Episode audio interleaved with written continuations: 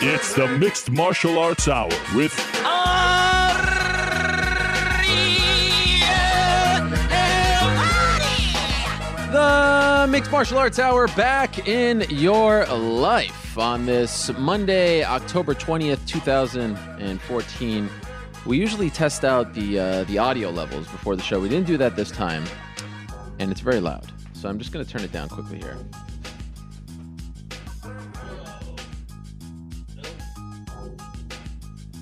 There we go. Hello again, everyone. I'm Ariel Helwani inside our New York City studio. Now it's too low, and it feels like I have an ear infection. Oh, yeah. That sounds just about right. So, a relatively quiet weekend in the world of mixed martial arts. An opportunity for us to catch our breaths. And hope you had a great weekend. I did as well. It's a little chilly here in New York City, but it's always nice. Fall in New York, you can't beat it. And as I mentioned, there wasn't much going on, and I thought that was pretty nice. There was a Bellator show on Friday, but as I said on the MMA beat, it wasn't that interesting going in, it wasn't that interesting going out. Bellator did make its Las Vegas debut on Saturday, untelevised event at the Monster something, and that seemed to be a success. There were a lot of people there. It was free, but they have infiltrated Las Vegas, and it kind of went under the radar, perhaps on purpose. They have a better show this weekend, though, and of course, it's UFC 179 on Saturday. There's the Brazilian flag. There's Jose Aldo. The featherweight king returns, and he meets Chad Mendes in a rematch of UFC 142. I will be there. I get there Friday morning, actually cutting it pretty tight as far as the weigh-ins are concerned. Just doing the coverage for Fox this time, so no fight week coverage, but I'll have my ears to the streets, on the streets, talking to the people. And if anything big happens, of course, you know where to find me. So I'm looking forward to that back in Rio. Much to discuss as far as UFC 179 is concerned, and much to discuss on this show. At around 3:25, we'll take your questions and comments. So as always, use the hashtag TheMMAHour. Leave a question or comment in the comment section below. 3:05, we're going Inside the Vault, and I'm doing Inside the Vault a little differently now. So stay tuned for that. 3:05, we'll go into the vault and look at an old interview. 2:45, we're going to talk to Dan Miller, the returning Dan Miller, and it's very apropos that we talked to him on this Monday morning. I'll explain why later, but it was announced late last week that he meets Daniel Serafian on December 20th in Brazil. He hasn't fought since March of 2013, and I'm looking forward to having him back on the show. At 2:25, we're going to talk to Jessica Aguilar. Now, Jessica Aguilar, in my opinion, actually forget my opinion, let's listen to MMArising.com, Robert Sargent, who, in my opinion, is the leader when it comes to all things women's MMA as far as MMA media is concerned. He ranks her as the #1 strawweight in the world. And as you may know, the UFC has introduced the strawweight division very recently. Of course, they are featured on The Ultimate Fighter 20. They've had a couple of fights over the past summer, but Jessica Aguilar is not in the UFC. She is the WSOF strawweight champion. She returns to action on November 15th. At least we think she does, and we'll get into that with her at 2:25. At 2:05, we're going to talk to Mitch Gagnon. The Canadian got a huge fight late last week as well. He meets Renan Barao, the former UFC bantamweight champion. Barao is coming back on December 20th.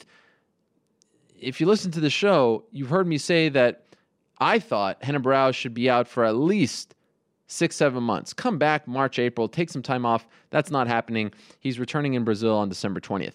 Speaking of Brazilians, 145, Royce Gracie, the legend, the man who put the UFC on the map, the man who put this sport on the map here in North America and arguably worldwide.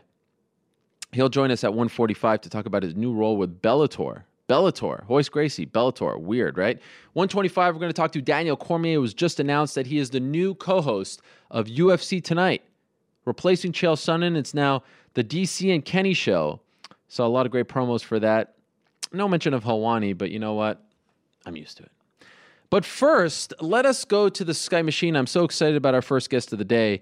This, in my opinion, is one of my very good, true, honest friends in mixed martial arts. One of the great byproducts of doing this job has been having this friendship with this man. We used to be teammates over at AOL, and of course, here at MMAfighting.com for many years. I think it was 4 or 5 years by the time it was all said and done. Most recently worked at Fox Sports, one of the very best in the business. Our good pal Mike Chiappetta makes his long-awaited, much-anticipated return to the MMA Hour. Mike, how are you?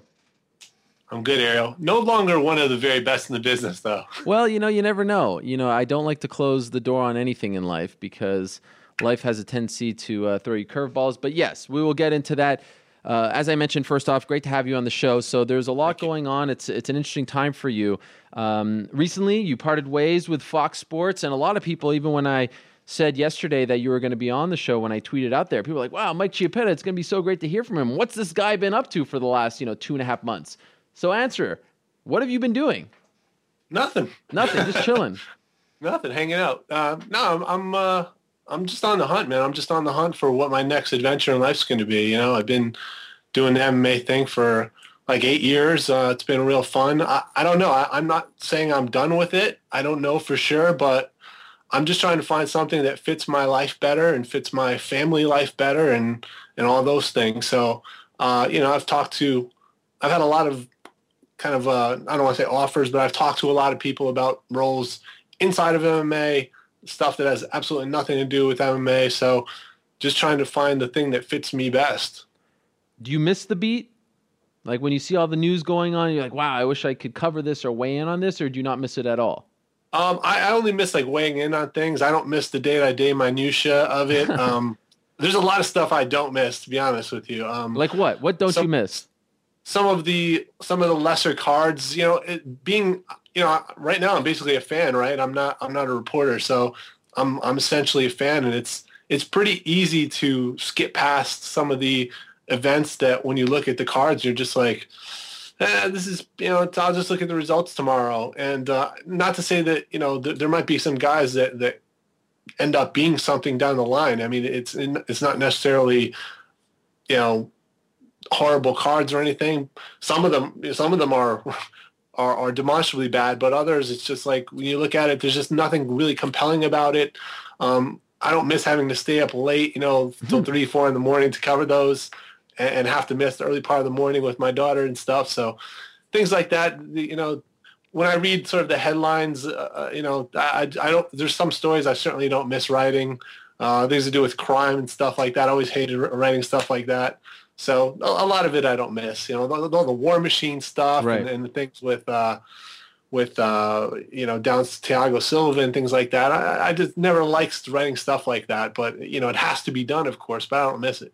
You were in the trenches for so long. You covered everything. You were at all the events, and you were one of those guys, as you mentioned, you'd be up till 4 or 5 a.m. writing stories. When you decided to take this break, if you want to call it that, was it hard to unplug from the world of MMA, or did it happen just like that?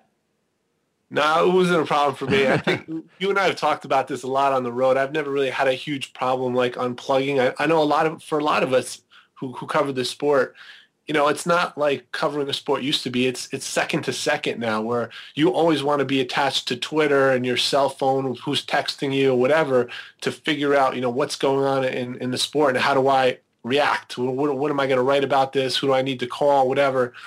So it's very difficult, like on family life, right? It's just very difficult on regular life to have one and to try to balance everything out. It's not an easy thing. So I never really had a big problem with doing it. Sure, there was times where it was, especially if like you knew something was happening somewhere and you wanted to kind of follow the moment by moment as far as how the story evolved. But now I just kind of check in. Every couple of hours I'll take a look at the news or whatever. But for like the weekend, I won't even look at. If there's no event or anything, it's kind of out of sight, out of mind. How many UFC events have you watched since taking this break? Like let's say 50% of the event. They're long. 7 hours. I don't expect you. Since lower 50%. But how much like let's say there's an event out there that let's just look at events that you've watched 50% of that event. Let's say UFC 178, you watched the main card, so I would consider that 50% of it. How many of those are out there as far as what you've seen since you left the sport? Just a handful, a couple. How many pay-per-views have you ordered? None. Wow. That's amazing. That's amazing. I did watch some of the what was the last event? It was UFC 178, which was the Demetrius Carriasso, the stack card, Conor McGregor. Demetrius Johnson Carriasso fight, which I did not watch the main event. Wow. But, I was so sure DJ was going to win. I just, you know, I said I'll figure watch this tomorrow or just to see the result tomorrow. But some of the other, you know, I was very interested in Conor McGregor, see how he would do taking a step up with Poirier and what was the other?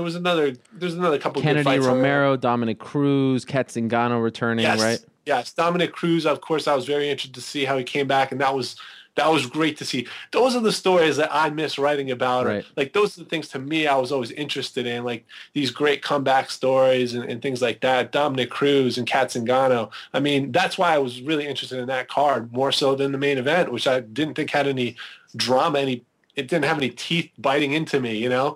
Dominic Cruz. I mean, I feel like as if you're a fan of the sport, you've been invested in this guy for so long. First as a champion, and then hearing this how terrible his injury stories have been, that I just feel like as a fan, how could you kind of ignore that story? To me, that's the kind of story that always, like, you know, got its claws into me and said, yeah, this is something I want to write about. Forget about MMA. Do you miss being a journalist? Do you miss being a reporter? To some degree, yeah. I mean, I've done it for such a big part of my life. Even before I did MMA stuff, I was just in general sports. So, you know, the vast majority of my professional career, I've been a reporter. But, you know, I still, to me, I love to write, and I'm still doing some writing, doing some stuff on the side, just for myself. I mean, you know, I want to write a book. I'm going to write a novel. Oh. But, you know, I don't know if it'll ever go anywhere. As you know, I wrote a novel years ago. Yes. One of my favorite books of all time. For those that don't know, refresh our memories.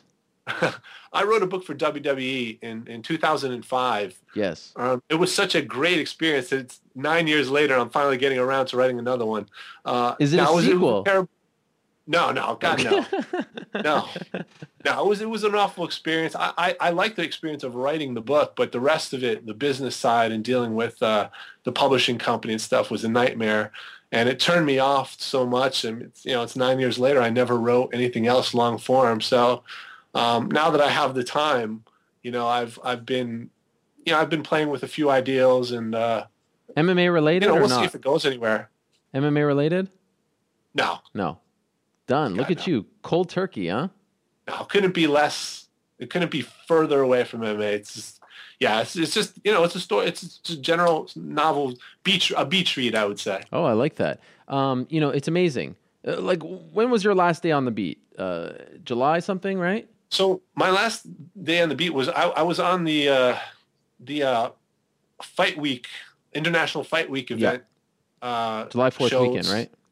UFC 175 with Weidman Machida, and then the tough finale with BJ Penn and Frankie Edgar III. And to me, I know part of the reason, like, I'm not so worried if I never write about MMA again or never come back to it. Like, for me, BJ Penn was the guy who got me into MMA, like, as a fan years ago. Like, I remember seeing BJ Penn knock out Cal Uno and going, like, wow, that's when I thought, like, this sport could be something, because I'm like, this guy is an athlete. This guy's a real athlete. He's putting everything together, his jiu-jitsu, his boxing, his wrestling, and he's got the showmanship aspect, which to me was just as big a part of it as anything else, right? So BJ Penn, to me, was like the first real compelling fighter that kind of drew me into the sport as a fan, and also helped me realize, like, this sport is going to get big enough to where I could probably make a career writing about it. So BJ Penn drew me into the sport, and then the last event that I ever covered was BJ Penn's last fight. And so I actually had, I had a credential to be at the show, but I didn't have a seat inside the arena. So the whole show I watched from the backstage. But when BJ came out and Frankie came out, I made it a point to, like, go and walk into the arena, kind of had to sneak in there and watch just the walkouts. I just watched the walkouts. I had a pretty good feeling that it would not go well for BJ. So I just went in, watched the walkouts, and I was kind of like, I think I'm done here, man. Wow, that's beautiful. I think I'm done, just like BJ. Like, I just, it would be okay if that was the end for me. That's just kind of felt like it was like a poetic ending. Of course, saying this, probably, 3 weeks from now, I'll be writing for somebody else. Sure, of course. But that's combat sports. I just got goosebumps as you told that story. That I didn't realize he meant that much to you. You know, I remember when I first started back in around 2007, you were already working for NBC Sports, right? NBCSports.com. Yep. And for some reason, this story always... I always think about it when I think of you as a journalist. I remember I used to do some kind of like notebook. It was Fridays. They used to do the Thursdays, Fridays. And you had one story about Nate Quarry linking up with An One, that An One was going to start sponsoring. And I was like, wow, how did he get this? Like, how does this actually happen? How does someone go out there and get a scoop like this? I was just so impressed because I was a big basketball fan. I was like, how did he actually get this? And I always remember that you were one of those journalists. I said, I want to cover the sport, not just, you know, I want to be professional. And you always came across that way. So what I want to know is 2.5 months, 3 months since you left? What's your take on the business right now, the sport, as far as MMA media is concerned? You take a step back. Think about all the crap that has happened since July. It's unbelievable. I mean, so much crap has happened. Cormier, Jones, and on and on. What's your take as you take a step back? What's your take on MMA media as now you leave it and go do something else? Well, first of all, thank you for saying that. I appreciate that. When I first got into MMA, reporting about MMA, I mean, that was kind of my purpose. Like, I felt like, especially for major mainstream sports sites, there really wasn't too many people writing about it. Dave Doyle, who's now at MMA Fighting, was writing about it for Fox Sports. From time to time, you know, I think he kind of had to convince them that it was okay to cover this stuff. I wanted to make it a full-time gig, and I was pretty lucky. I think I was the first one. I don't know if Kevin Ioli was at Yahoo before I was at NBC Sports, but it was kind of right at the same time. And obviously he writes about boxing as well. I wanted to make it like my full-time thing, and I feel fortunate that I was able to do that. But I think now people look at you the same way, like people look at the scoops you get and like, how does he get that? How does he do that? So I passed the baton. Well, you've had it for a while now anyways. But the state of media, I think, is, you know, it's still getting better. It's you know, there's still a lot of issues with it, I would say. I think at this point the sport is big enough that it can handle a lot more criticism. And I think it should. I think the media and MMA should be a little more critical. I think we have seen that in a sense, particularly with calling out the strength of the cards that UFC is putting on. Obviously, with the drug testing and things, it's been nice to see that, you know, a lot of people in the media have been willing to kind of step up and take the UFC to task where it's necessary. I'm not saying you should just be critical of any little thing that they do. I think that's petty. You know, we see a lot of snark, particularly on Twitter. I'm not a fan of that. Yes. A lot of sites and personalities do that. Okay, from time to time, not a big deal. I don't like it when it's all the time because, to me, that's not professional. I just want people to be professional, whether it's, you know, calling them to task on the way that they handle this Cungley drug test or, you know, the strength of cards or whatever it may be. I think we need to see more of that and less of just, you know, compiling lists and doing kind of a lot of these fluff pieces that are always floating around. I know you have to do it to some degree. I would like to see a little more depth to stories and, you know, sort of investigatory stuff. What's the story that you're most proud of? If I want to tell someone, this is what Mike Chiappetta was all about, this was his best work as far as covering MMA, is there one that sticks out? NBC, Fan House, Fox, whatever. Is there one that sticks out? One story you love covering and your article you're extremely proud of? That's a hard one for me. I've always been terrible at like instant recall of lists and things like that. I don't really keep favorites. I've never really. That's a hard one for me to answer. I'm proud of most of my body of work. I always try to, you know, comport myself with professionalism and in the way that I dealt with everybody from, you know, the promoters to the fighters to my fellow journalists. You know, one of the things I also miss is just, you know, the people that you meet along the way, the people that you see. You know, it becomes sort of a traveling circus where, you know, you're friends with most people. Obviously, you can't be friends with everybody, but, you know, it's nice to see the familiar faces when you go on the road. You spend so much time away from your family that it's always nice to see familiar faces, and that's something that I miss. I just always wanted to treat the sport professionally. Like I said, that was kind of my mission statement from the get-go. I wanted to come in and treat MMA the same way that ESPN was treating Major League Baseball back then. And I wanted to kind of be part of a wave in that direction. So as long as people look at me that way, that's fine. I know people always say like, oh, you know, you went to Fox Sports. That's, you know, that's a shill, that's a promotional partner, whatever.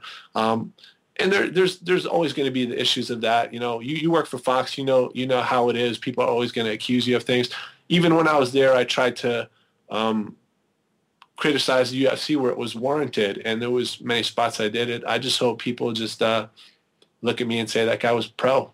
You know, on in Sports Business Journal a couple of weeks ago, there was a story about the decline of the UFC pay-per-view and this transitional period as they grow internationally. There's going to be some growing pains. What's your take on the UFC product right now? I mean, I know you said that you haven't watched a lot, but are you concerned? I mean, I feel like if you would have left the sport 4 or 5 years ago and there were still, you know, 12 pay-per-views and a couple of fight nights here or there, you still would have probably had an easier time keeping up with it. But now with almost a show every weekend, it's easy to get into the routine of not watching the shows. Are you concerned about where the UFC is headed? Yes. You know, I think I gain a whole new perspective of it from the outside. Yeah. From the inside, you have no choice but to keep track of every show and every fighter and every injury that happens. And so from being in the bubble, as Dana likes to say, and other people in the sport, it is a different viewpoint. You know, on one hand, I completely understand what the UFC is trying to do. I mean, they have some of these untapped markets where they know that they can swoop in, make a killing financially, and hopefully build a fan base. On the other side of it, the cards are getting watered down. There's no two ways about it. I think I used to always say, like, there's really not – oversaturation is kind of a I don't want to say a myth, but it's just kind of over-exaggerated. It's really not. Now I think from the outside it's much easier to see that it's not. Oversaturation is here. When you look at the cards, there's a lot of guys that you just don't know on major event pay-per-views on the main cards. And you know, there's no reason that I shouldn't know who these guys, some of these guys are. And I just don't understand how that's an incentive to buy. Now, like I said, I don't blame the UFC completely because they're trying to serve all these masters, but at the same time, this is like the classic mistake that businesses do, which is grow too quickly.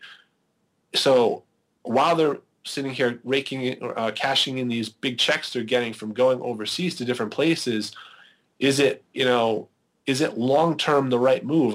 That's answer that's still going to be seen. Obviously, pay-per-view revenue is down, but internationally, I'm sure the revenues for gates and for television contracts are up. So I'm sure that's part of the internal battle that they fight as well. It's because it's like, you know, okay, we're gaining here, we're losing here, so we're still doing okay, right? As long as we keep kind of, you know, putting the sport out there and exposing our brand, it's going to help us, but I think we're not going to know whether that's true until a few years from now. Are they able to make more stars out of the guys that they have? So far, you know, we haven't seen a lot of evidence of that, which I think is pointing towards the fact that it's not working as well as they hoped. But it's also, like I said, hard for them to stay out of these spots that want them to come in. These spots like, you know, Ireland and England, all these places that are Australia that are clamoring for events, but they're unfortunately kind of wearing the roster thin too. It's funny to ask this question to a 40-year-old man, but I have the opportunity here to do so. What's your dream job? If you could pick one thing to do now, one industry, is there something that comes to mind that you would love to do, other than writing the book, of course? Yeah, being a full-time novelist would probably be it. Like, that would be it, wow. Think, yeah, probably, yeah. I mean, I love... If someone just made me an offer to come in and write columns about sports, you know, once or twice a week, that would be fantastic. I don't think it's going to happen, but yeah, you know, obviously, you know, doing something with writing has always been at the crux of what I do in my career, even when I left journalism for a little while. So something to do with writing, yeah, for sure. But I'm gonna try and hammer out this book and see if I can sell it to somebody, and you know, see if I can build off of that. But I know that's probably a little bit of a long shot that it's going to turn into something huge, but you never know. So you might as well go for it. Yeah, of course. I support it 100%. Okay, before I let you go, I'm going to ask you to put that MMA reporter hat back on for one quick second.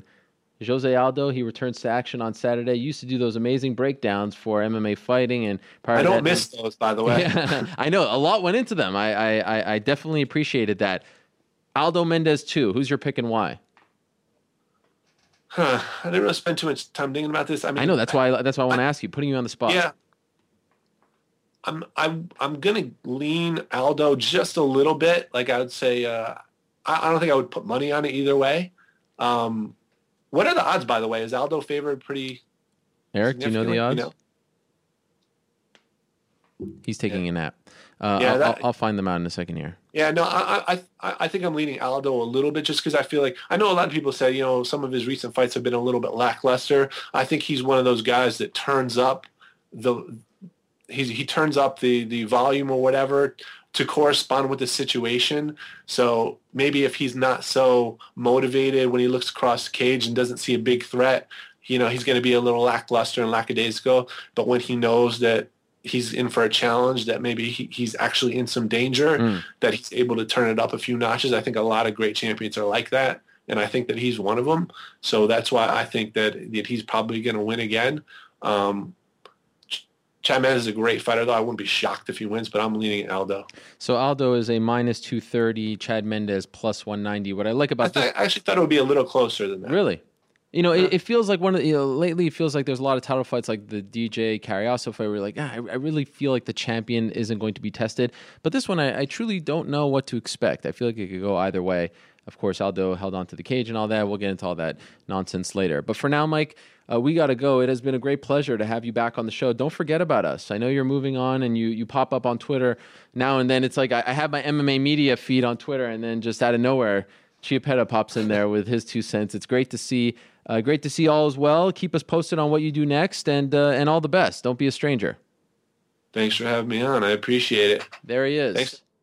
Mike Chiappetta stopping by. Great to have him on once again. It has been a while. I think the last time we had him on the show, over a year ago.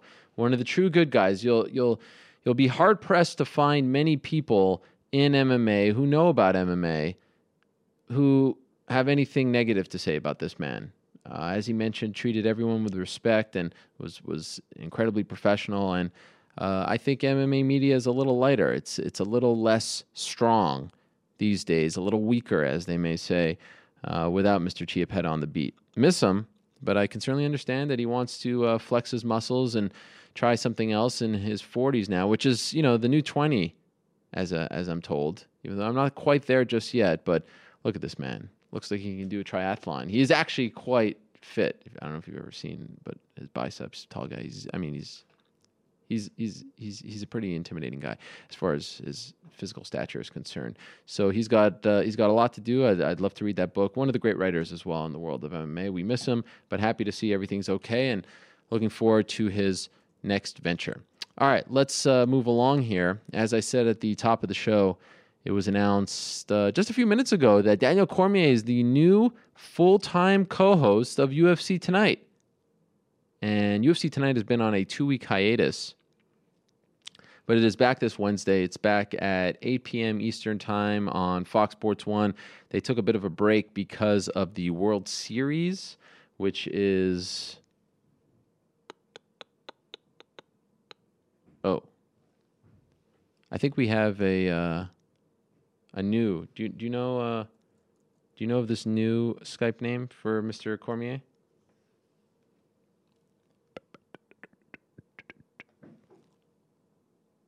Give me 2. Oh, okay.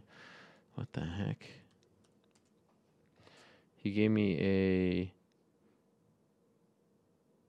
one, and then he gave me another one. Yeah, that's it. Sorry, we had the wrong Skype address for Mr. Cormier, but we will get him on, talk about that. We haven't had Cormier on the show for a couple of months. Last time we had him on was before the brawl, before everything that happened with the Nevada Athletic Commission, of course, before this news came out, because it just happened a few minutes ago. And you probably know if you're a fan of this show that he returns to action on January 3rd against John Jones, probably the most anticipated fight in my opinion, of the next few months. And it really starts to get hot and heavy after this weekend. I mean, this weekend's a good card. It's really, in my opinion, a 2-fight card as far as what you really want to go out and watch. And there are some interesting fighters, but, you know, the main and co-main. And the co-main is particularly interesting because it's 2 guys coming off losses on the same show and not very inspiring fights and performances, but still names, Glover Teixeira, Phil Davis, they're both in the top 10. But it's all about Aldo Mendez, in my opinion. And then things start to get really interesting with UFC 180 in Mexico, Kane versus Verdum, and of course DC will be there cornering his good friend and training partner, Cain Velasquez, UFC 181 with the two title fights, Hendricks versus Lawler 2, and Pettis versus Melendez. And then UFC 182, which is John Jones versus Daniel Cormier, a bunch of other fights in between them. These guys were supposed to fight at UFC 178 on September 27th, but John Jones injured his knee, had to have surgery, and probably a blessing in disguise in hindsight, even though the news was incredibly depressing, because at least if you're DC, it's probably a blessing in disguise, because he was being asked to not have a full training camp. His knee maybe was a little bit banged up, and now he's definitely getting a full training camp. He's getting several months. I mean, he's getting even the luxury of taking some time off, even more so than he had. And so they'll probably ramp things up as far as that fight is concerned in the next few weeks or so. I've seen some footage of Daniel Cormier, who, by the way, was just announced as voted or elected as the new American Kickboxing Academy captain, which was a very big deal to him, although rumor has it that he was the only one who actually volunteered to do the job, but that's okay. I mean, someone needs to volunteer. Well, there wasn't a big election. It kind of reminds me of when Chael Sonnen ran for public office, and he ran unopposed, and he won by 99.9%. Remember that? Back at UFC 117 when I called him out. Didn't necessarily call him out, but it was on the Like Water DVD when he tried to play it off as him beating his opponent, and then I reminded him that he ran unopposed. He played it off very well. Classic Chael. By the way, I was on his podcast. If you missed it last week, you're welcome. First episode. Wow, I couldn't believe it. I wasn't scared. Originally, I was supposed to be first episode, then not. And then I guess I made it. I guess I wowed the crowd over there. And it seemed like the podcast did well. I told them it's the Helwani effect. We were number one on iTunes for a couple days at least. And then I haven't checked it recently, but it seemed like it was pretty well received. I know there was a question about that last week. If there's a question again, I could tell you a bit about the backstory. The rest I'm going to keep for myself in my memoirs. But I was honored to be on the show and to see that everything's going well with Chael. And I look forward. I think it was good for him to get, all that other stuff out of the way, the stuff about the drug test and, his personal life. And now he can settle into the role of host, podcast host extraordinaire. Now, where is Daniel Cormier? Someone talk to me. We could just do phone. I don't need to do Skype. Can you tell him that? Is he not there? I don't understand. He texted me.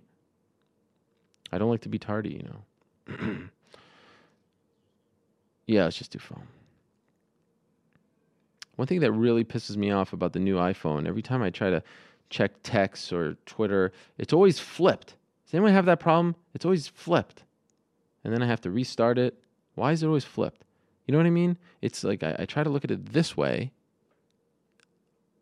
Like my pink case. I try to look at it this way, and it's always this way, and I can't get it. It's damn annoying. That just happened. All right, we're going to get Daniel Cormier here in a second. Afterwards, we're going to be joined by the legend, Royce Gracie. Might be a little late to Royce Gracie here. He really wants to do Skype for some reason. Yesterday, we were watching Cormier and I was reminding him of our first time running into each other. That was prior to the Strikeforce Chicago event, which was headlined by Fedor versus Brett Rogers. We did that wrestling match. King Mo, Cormier, they recreated the WrestleMania 6 finish, but with a twist, because I think Cormier, he turned on King Mo. It's a great clip. It's online. It's on my old YouTube channel. And I think that was the first time that I ever ran into Daniel Cormier. And finally, we have him. Here he is, the captain of captains, the man who is now known as the co-host of UFC Tonight and the new captain of the American Kickboxing Academy. It looks like he's in a bunker in Afghanistan. I can't even see you. What is going on there? I mean, this is the most pixelated. This is the worst Skype connection I have ever seen. We've got the music for you, the captain of captains himself, the new co-host of UFC Tonight, the former two-time Olympian, the former All-American from Oklahoma State University, the one and only DC, Daniel Cormier. How are you, Daniel? Ariel, it is a bad, we have a bad connection. This is the worst connection of all time. I mean, I had this whole introduction planned for you. I had the music, I had everything. Hey, let's start over again. Let's go back, recall me, do it all over again. We're having internet issues at MMA hour right now. No. You're having the internet issues. Can we call you on your phone and just do this normally? Because now we're just taking up too much time. We're going to call you on your cell phone. Call me on my phone. I want to do it like this, so I like looking at you. I know, but this is just horrible. I mean, honestly, I feel like you're in a witness protection program here. I'm using America online. Yeah, you're using dial-up. Can we call him on his phone right now? We're going to do the whole intro again with the music and everything. I really feel like he needs to hear that. So let's call him on his phone. Gosh, what a start for Daniel Cormier as he enters this new era as UFC Tonight co-host with Kenny Florian. By the way, mazel tov to Kenny Florian, who just got married this past weekend. I'm still waiting on my invitation, but nevertheless, I heard it was a great affair, and I heard it was a great party. And I want to wish him a mazel tov, as well as his beautiful, beautiful bride, Clark, who got married this past weekend in South Carolina. I wonder if Daniel was invited. Yes, people making fun of Daniel Cormier's. All right, let's try this again. Let's do the music the whole bit again. Here we go. Wait. Yes. You said, I think that was the first time I ever ran into Daniel Cormier. Then you go on and you say, here he is, and then you go into that whole thing. Okay. So, you know, it was Strike Force Chicago, and of course King Mo was the big star back then, and it almost felt like it was King Mo and I having this moment, and Daniel was the third wheel. He was trying to get some airtime. He was trying to make it in the business. You know, he had the Olympic thing and all that. We don't have to go through it.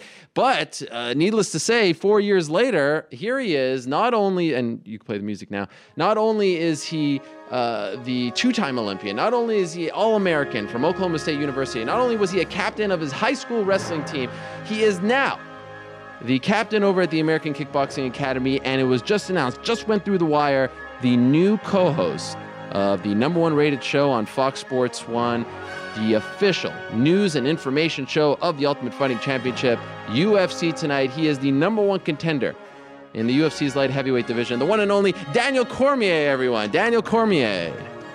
I love that. Wow. That was awesome. Do you hear the music? Oh, it's awesome. You're the natural. You're the captain. It's almost like Nature Boy Ric Flair's song. Kind of. Almost. It's from The Natural, the movie, because you're a natural when it comes to TV work. Thank you. I appreciate it. It's awesome.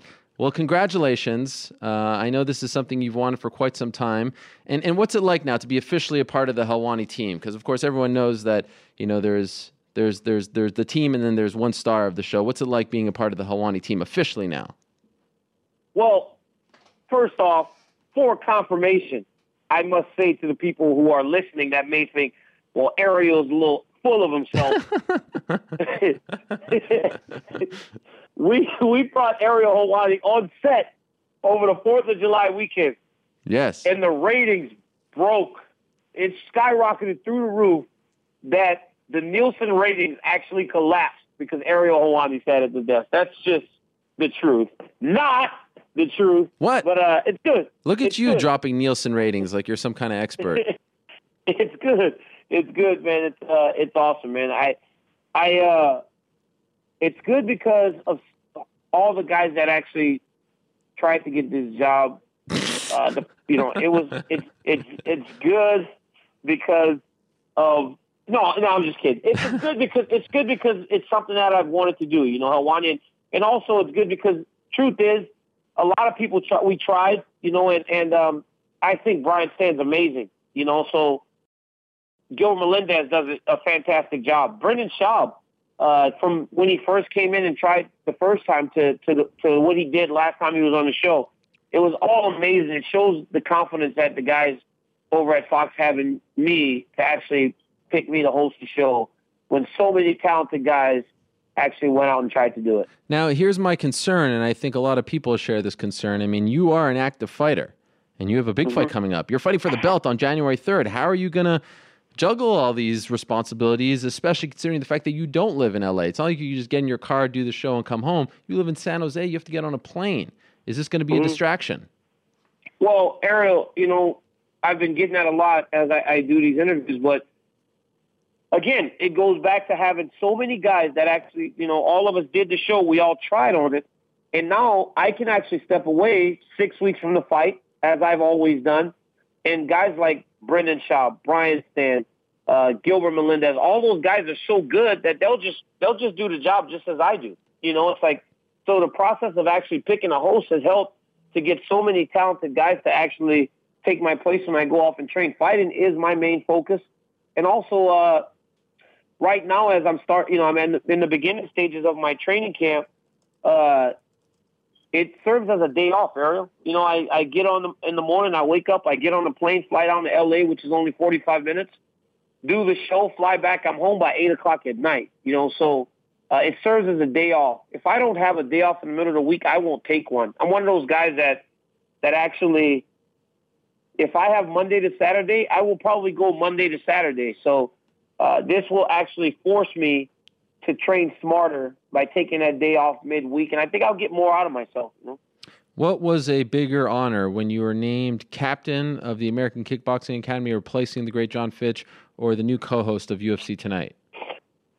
It's kind of hard to put a value on that, you know, because it's so different. You know, I mean, with the captain thing, it's like to have the guys actually and coaches actually believe in you to actually name you the captain of a gym that's been around since the start of MMA. I mean, Brian Johnson was fighting out of the American Kickboxing Academy when he fought Frank Shamrock. So to be named the captain of a team like this is a huge honor for me. But then the UFC Tonight thing is something that's so unexpected, you know? I mean, things that are unexpected usually are big, you know? I mean, when I came to California in 2010, I never had any idea that I could actually ever have a job hosting a TV show. Whereas if I was on this team and I did well, at some point you can think that you would be looked at as one of the leaders. You know, in the last 3-4 months, you retired as an amateur wrestler. That was a great moment at the Fan Expo. You got engaged, captain of the team, got the John Jones fight. This happens to you. You know, father of two wonderful children. I mean, your children are absolutely adorable. A lot of good things have happened to you over, you know, the course of your life. But would you say the last 3-4 months have been maybe the best stretch of your entire life? Best stretch of my entire life, man. Healthy kids, engagement, there's, you know, all the things you listed, the job, last wrestling match, actually getting to get on the mat and wrestle. My wrestling shoe. Yes. My own wrestling shoe. Cage fighter. It's all building up to that moment. It's all building up to January 3rd. It's all building. Everything is laid out. You know, now it's up to me to go and get it. You know, it's all there for the taking, Ariel. You know, I mean, I said time and time again, this is a culmination of a lifetime of competition on January 3rd. And it's like everything is just building to that date. I can't wait. But honestly, best stretch of my entire life was probably this last 4 or 5 months where all these good things have happened. Perhaps if and when you become champion, you can invest in a better internet connection. Maybe that would. You know what? Be nice. You know what it is, man. I'm the guy, Helwani, that commercials actually work. You know, like you guys probably just fast forward through the commercials with your brand new DVRs and all that stuff. We don't use DVRs in this house. No, I'm lying. I watch commercials, and they actually work on me. They work. What does that even mean? If I'm sitting at home, and there's like say a Popeyes commercial comes on. Oh, yes. And they're like, oh, it's the greatest chicken ever. I'll go and eat it. Pizza Hut. I'll get it. Gatorade. This new Gatorade's so good, so I've got to try it. Like, this new water, it's better than all natural water, and I go and try it. Like, so commercials really work on me. So when AT&T U-verse said, we have the best internet, I had great internet before. I switched my cable provider because I wanted AT&T Uverse because the commercial just was so good. You know, and now look at what happened. Yeah, I can't even use Skype anymore. It's embarrassing. And look at you. I mean, you're considered to be so media savvy, yet you just dropped like 5 Fortune 500 companies. None of them are your sponsors. You're giving them this valuable airtime, these plugs. I mean, you can't do that. Well, what would your sponsor say if something like that, if they heard this? There's one that I'm hoping to make a deal with, and you know who they are. I've been chasing them for the last 6 months. Still. It's my holy grail. Still, it's my holy grail to actually have that sponsorship. It'll happen. It'll happen January 3rd. How often do you think about John Jones? Like, how many times in a day? Every day. Every day. Every day I think about John Jones. It just kind of comes into my head, you know, and then I think people at this point are probably a little tired of hearing me talk about him so much because it's constantly me thinking about what I can do. How can I implement a game plan to beat the number one pound-for-pound fighter in the world? You know, it's like, it's constant, man. I'm always doing, talking, thinking about John Jones. It must be annoying for the people around me. Honestly, do you feel a little bad for Gustafsson now that he is healthy and he's not getting the fight? I mean, you know, it's circumstance, man. You know, Ariel, a lot of things come down to circumstance. You know what I mean? This job, you know, circumstance. The fight with John, it's circumstance. You know, like me winning the Strikeforce Heavyweight Grand Prix, circumstances. True. You know, sometimes things come down to the person that's willing to step up when an opportunity is presented. I did. Did we know that John and I would be so electric? No. It's taken on a life of its own, and now it's like he can't get back in his place. But no, I mean, I'm not going to feel bad for him now. I'm not going to feel bad for him when he's waiting at the end of 2015 to fight for the title because I'm going to win, and then Jones is going to get a rematch. So it's like Alexander Gustafsson he was the victim of circumstance. So no, I don't feel bad for him at all. Scale of 1 to 10, how nervous were you when you were meeting with the athletic commission, having to replay that brawl? I mean, that was great theater. That was theater at its finest. I was scared, man. I was scared. You know what was the worst? Like, I'm with my lawyer and we're talking about the situation, and I'm like, you know what, man? I was defending myself, and when you got a team of people that are on your side.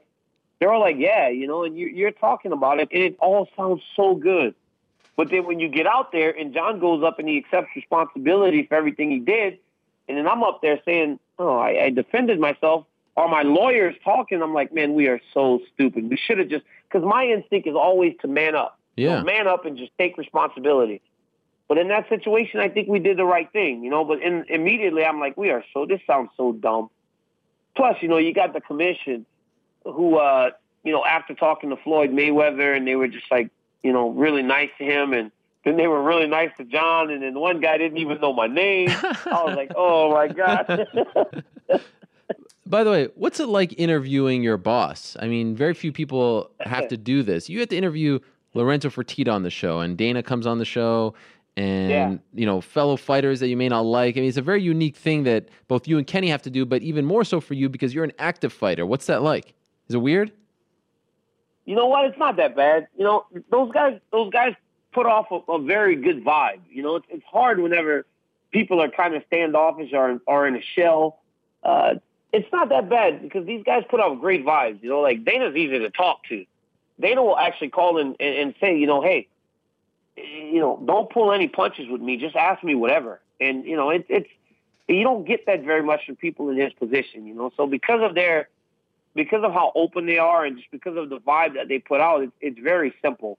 With fighters that you don't like, I mean, I interviewed John Jones after he fought Glover Teixeira, and I thought it was probably the best interaction that him and I had ever had. So, you know, things happen. The best part about it is actually being on the show weekly, and then we do fight picks, and then walking up to the guys that Kenny picks against and going, you know, Kenny Florian picked against you. That's fun. That's fun. I thought you were going to say. I thought you were going to say my segment was the most fun, but I guess that's more fun. Well, thing is, you know, your segment's pretty cool, but you know, I think me introducing your segment is whenever it you know, that's when the light shine the brightest. Sure. No, I understand. You know, the thing that really made everyone, I think, really want to see your fight against John Jones was that moment, you know, off-camera moment that leaked, you know, that clip. When you watch it, you cringe a little bit. Some kid just put out a hype video for your fight. It's tremendous. Everyone's been tweeting it. I'll find it on my feed and tweet it as well. But when you watch that interaction, because that was as real as it gets, the steal line from the UFC, we don't see that kind of hatred between two fighters who are about to fight. I mean, it's just fascinating to watch. I wish it was 60 minutes long. But when you watch it, what do you think? It's pretty cringeworthy, actually. Yeah. Because you don't want to really present yourself in that way. You know, you don't want to be... Because John and I, above all, we're family men and we're fathers. You know, we've got kids. So you don't really want to be portrayed like that because that's not who we are at the bottom of it. But, you know, man, when it's real and you just have a genuine dislike for someone, you can't control it. You can't control it, man. How bad was the other stuff? The stuff that we didn't see? That was pretty bad too, man. What are you doing over there? Is someone calling you or what? No, man. I'm trying to think about it. I'm just like, it was that bad. It makes me actually kind of try to find the right word to describe it. It was bad. I mean, it was bad. It was very insulting to him, and I said some things I'm not proud of. Pretty sure he said some things he's not proud of. It was bad. I mean, was it any worse than what you guys saw? I'm not exactly sure, but it was bad, man. Again, you know, it's just like, and emotions were running really high whenever we went and did that. That was only about 30, 45 minutes after that whole lobby thing. You know, so emotions were running really high. And Helwani. Yes. I've got to be very careful with how I word my stuff because, you know, the commission actually said, they got me on that whenever I went in front of them. Sure, they said I told Kenny Florian and them, yeah. You know, it would be good for my wallet. So you never know who's watching and who's listening. And if I listen to you, you've got the most watched. Sure. You got the most listened to show in the history of all listened to shows. I mean, not even talking about MMA. We're talking about shows in general. You know, I saw your clip where you were addressing the troops after you were named captain of AK, and it was a good clip. It was inspiring. But you see, here's the thing about you, DC, that I always appreciate. You respect history. You know about the people who were there before you that paved the way for you to get to where you are today. And, yeah, I mean, let's be honest, as far as AKA is concerned, you're a bit of a Johnny-come-lately. I mean, you weren't there from back in the day. Yeah, you're just there the last few years. I was at AKA on the day, I mean, the darkest day in AKA history. I was there when the entire team was almost thrown out of the UFC. You know about this story, right? I do know about the story, but I did not know you were in the building. Okay. I didn't think you ever set foot in our building. Yeah, they roll out the red carpet for me, but how about this? That was, I mean, you talk about opportunity, circumstance. I was there. I was in San Jose covering a Strikeforce event, and it was a dark period. We didn't know what was going on, and the great Javier Mendes, founder of AKA, addressed the troops. And before I let you go, I have the clip of him addressing the troops. Not many people have seen this. I have the clip of him addressing the troops, and I think that you need to take a couple pointers on how to properly address the AK troops. I wish you can see this, and you could go back and watch it, because if you look around the room, it's pretty fascinating. It's a video clip. We'll hear the audio of it here. The fans watching at home can watch it. Here's Javier Mendes addressing the troops, and I want to play this for you as a pointer or two as to how to do so in the future. Okay, you ready? Let's do it. Here we go. Here's Javier Mendes addressing the troops after the entire team was almost kicked out of the UFC back in November of 2008. This is just my feeling on how we are as a team and how we stay as a team. Okay, number one, what happened yesterday is what happened yesterday. Okay, every one of you fighters has a decision because it's your decision. You basically, all you guys are my bosses, basically. Every single one of these fighters, every one of you guys with Koscheck, with Swick and Fitch and Kane, with Koscheck, his fight that he had with Thiago Alves, you know, Bob said, hey, what do you think of the Alves? And I was like, Koscheck says, I'm taking that fight. I don't care what you guys say. Well, guess what? Koss is the boss. I'm going to support him 100%. So I support him 100% because that was his decision to make, not mine. My job is to train him, to support him, to be his backup when he needs it. That's my job. That's my job with Swick. That's my job with Paul. That's my job with you, Kyle. That's my job with everybody here. My job is not to take sides. I don't take sides. One guy likes oranges, one guy likes apples. Well, okay, I'm going to go with the guy that likes oranges because, no, you guys are all the same to me. I love you guys all the same. I'm going to treat you guys all the same. So whatever decisions you guys make, I'm backing them. I'm not choosing sides. And if we start choosing sides, are we a team? We discussed that already, you guys. We're a team. We stick together. If we don't stick together, what do we have? If all of a sudden everybody decides, well, okay, I'm going to go with Swick. Okay, I'm going to go with Koss. You know, do we have a team there? We got a team divided. Now we got two separate teams. And I didn't work so hard in everything I've done here for us to not be a team. We're a team. Let management do what management has to do as far as their part, but you guys direct management. Management doesn't direct you. Hence, this is the situation that came about. It wasn't management that makes the decision. The fighters make the decision because they are the bosses. All management can do is encourage you guys and tell you what's on the table, and the fighters decide what they want to do. And we can't take sides on what your guys' decisions are. We have to go with it. Whatever you guys are doing within reason, that's within the limits of the law. And on top of that, you know, we're a team. If we can't be a team, well, what are we? You know, I keep saying team because, you know what, I think we all know we are a team. You know, so I want you guys to understand that no matter what happens here, Swick, you know, Van, whoever, we're a team. So let's remember that. And when we do our thing in here training, we're a team. And let's stay together as a team. That's what makes us strong. And we need to continue to be strong. Let the other things happen as they happen. But we cannot do one thing and separate who we are. We're an AKA team. And we're a strong team. And we're going to continue to be strong. Okay? So I don't want to say anymore. Let's not nobody talk right now. Anybody wants to do their own talk, we can do later. You know, but right now let's work out. But I just need to say let's stay together and be a team. All right? Okay, let's go, you guys. How about that? That is, and that's some intensity in Javier Mendez. How about that? That's cool stuff, right? That is good. That is really good. That is really good. That was before practice. So could you imagine how those guys got after it whenever they let them when they let those guys lace up and go fight? Could you imagine how they got after it after that? That's history right there. That's history. That is awesome. I need that. I need you to make sure I have that video. Well, I'll send it to you. You can watch it on the replay here. But that to me is that's why I have a lot of affinity for AKA, because A, they let me in and no one else was allowed to come in as far as media. But how he kept talking about team. And so I want you to understand, I know that, you know, sometimes it's all about DC, but I want you to understand that you are now the captain of a team. All right. That you guys have to be a united front. Don't forget that. That's how we always are, man. And if you notice, that's why when answering questions a lot of times and we talk about training camp, we say we prepared the right way. We've done it the right way because we are a team and we are AKA. I'm very happy for you, Daniel Cormier. Congratulations on not only being named captain, also co-host of UFC Tonight every Wednesday, Fox Sports 1. It's back this week, 8 p.m. Eastern, 5 p.m. Pacific. They got the right guy, in my opinion, so congratulations. I will talk to you on Wednesday on the show, and enjoy it. You certainly deserve it, and, of course, good luck prior to January 3rd, but I have a feeling I'll be talking to you before then as well. Thank you, I really appreciate it. Got me all choked up here with the Javier Mendez video. That's how we do. That's how we do. Real emotion, Ariel. You know how to bring it out of a guy. I like that. Now go work on that internet connection. All right, bro. Later. All right, there he is, DC Daniel Cormier, new co-host of UFC Tonight. Let's move along. All right, let's go into legendary status here. One of the greatest of all time, the man who put this sport on the map, the man who put the UFC on the map, the man who, when you walk around and tell people that you cover this sport, they say one name. They say Royce Gracie. They think of this song as well. How about the intros now on the show? I like it. Classic UFC right here, right?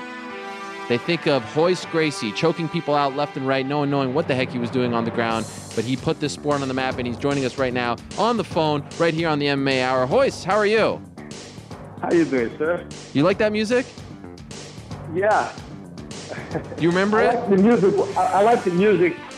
The next one, The Last of the Mohicans. Oh, the other one that they used. That I chose that one. You chose it. The first UFC wasn't chosen. It was just, that's what they gave it to me, so. Wait, so they asked you which music you wanted and you got to pick it?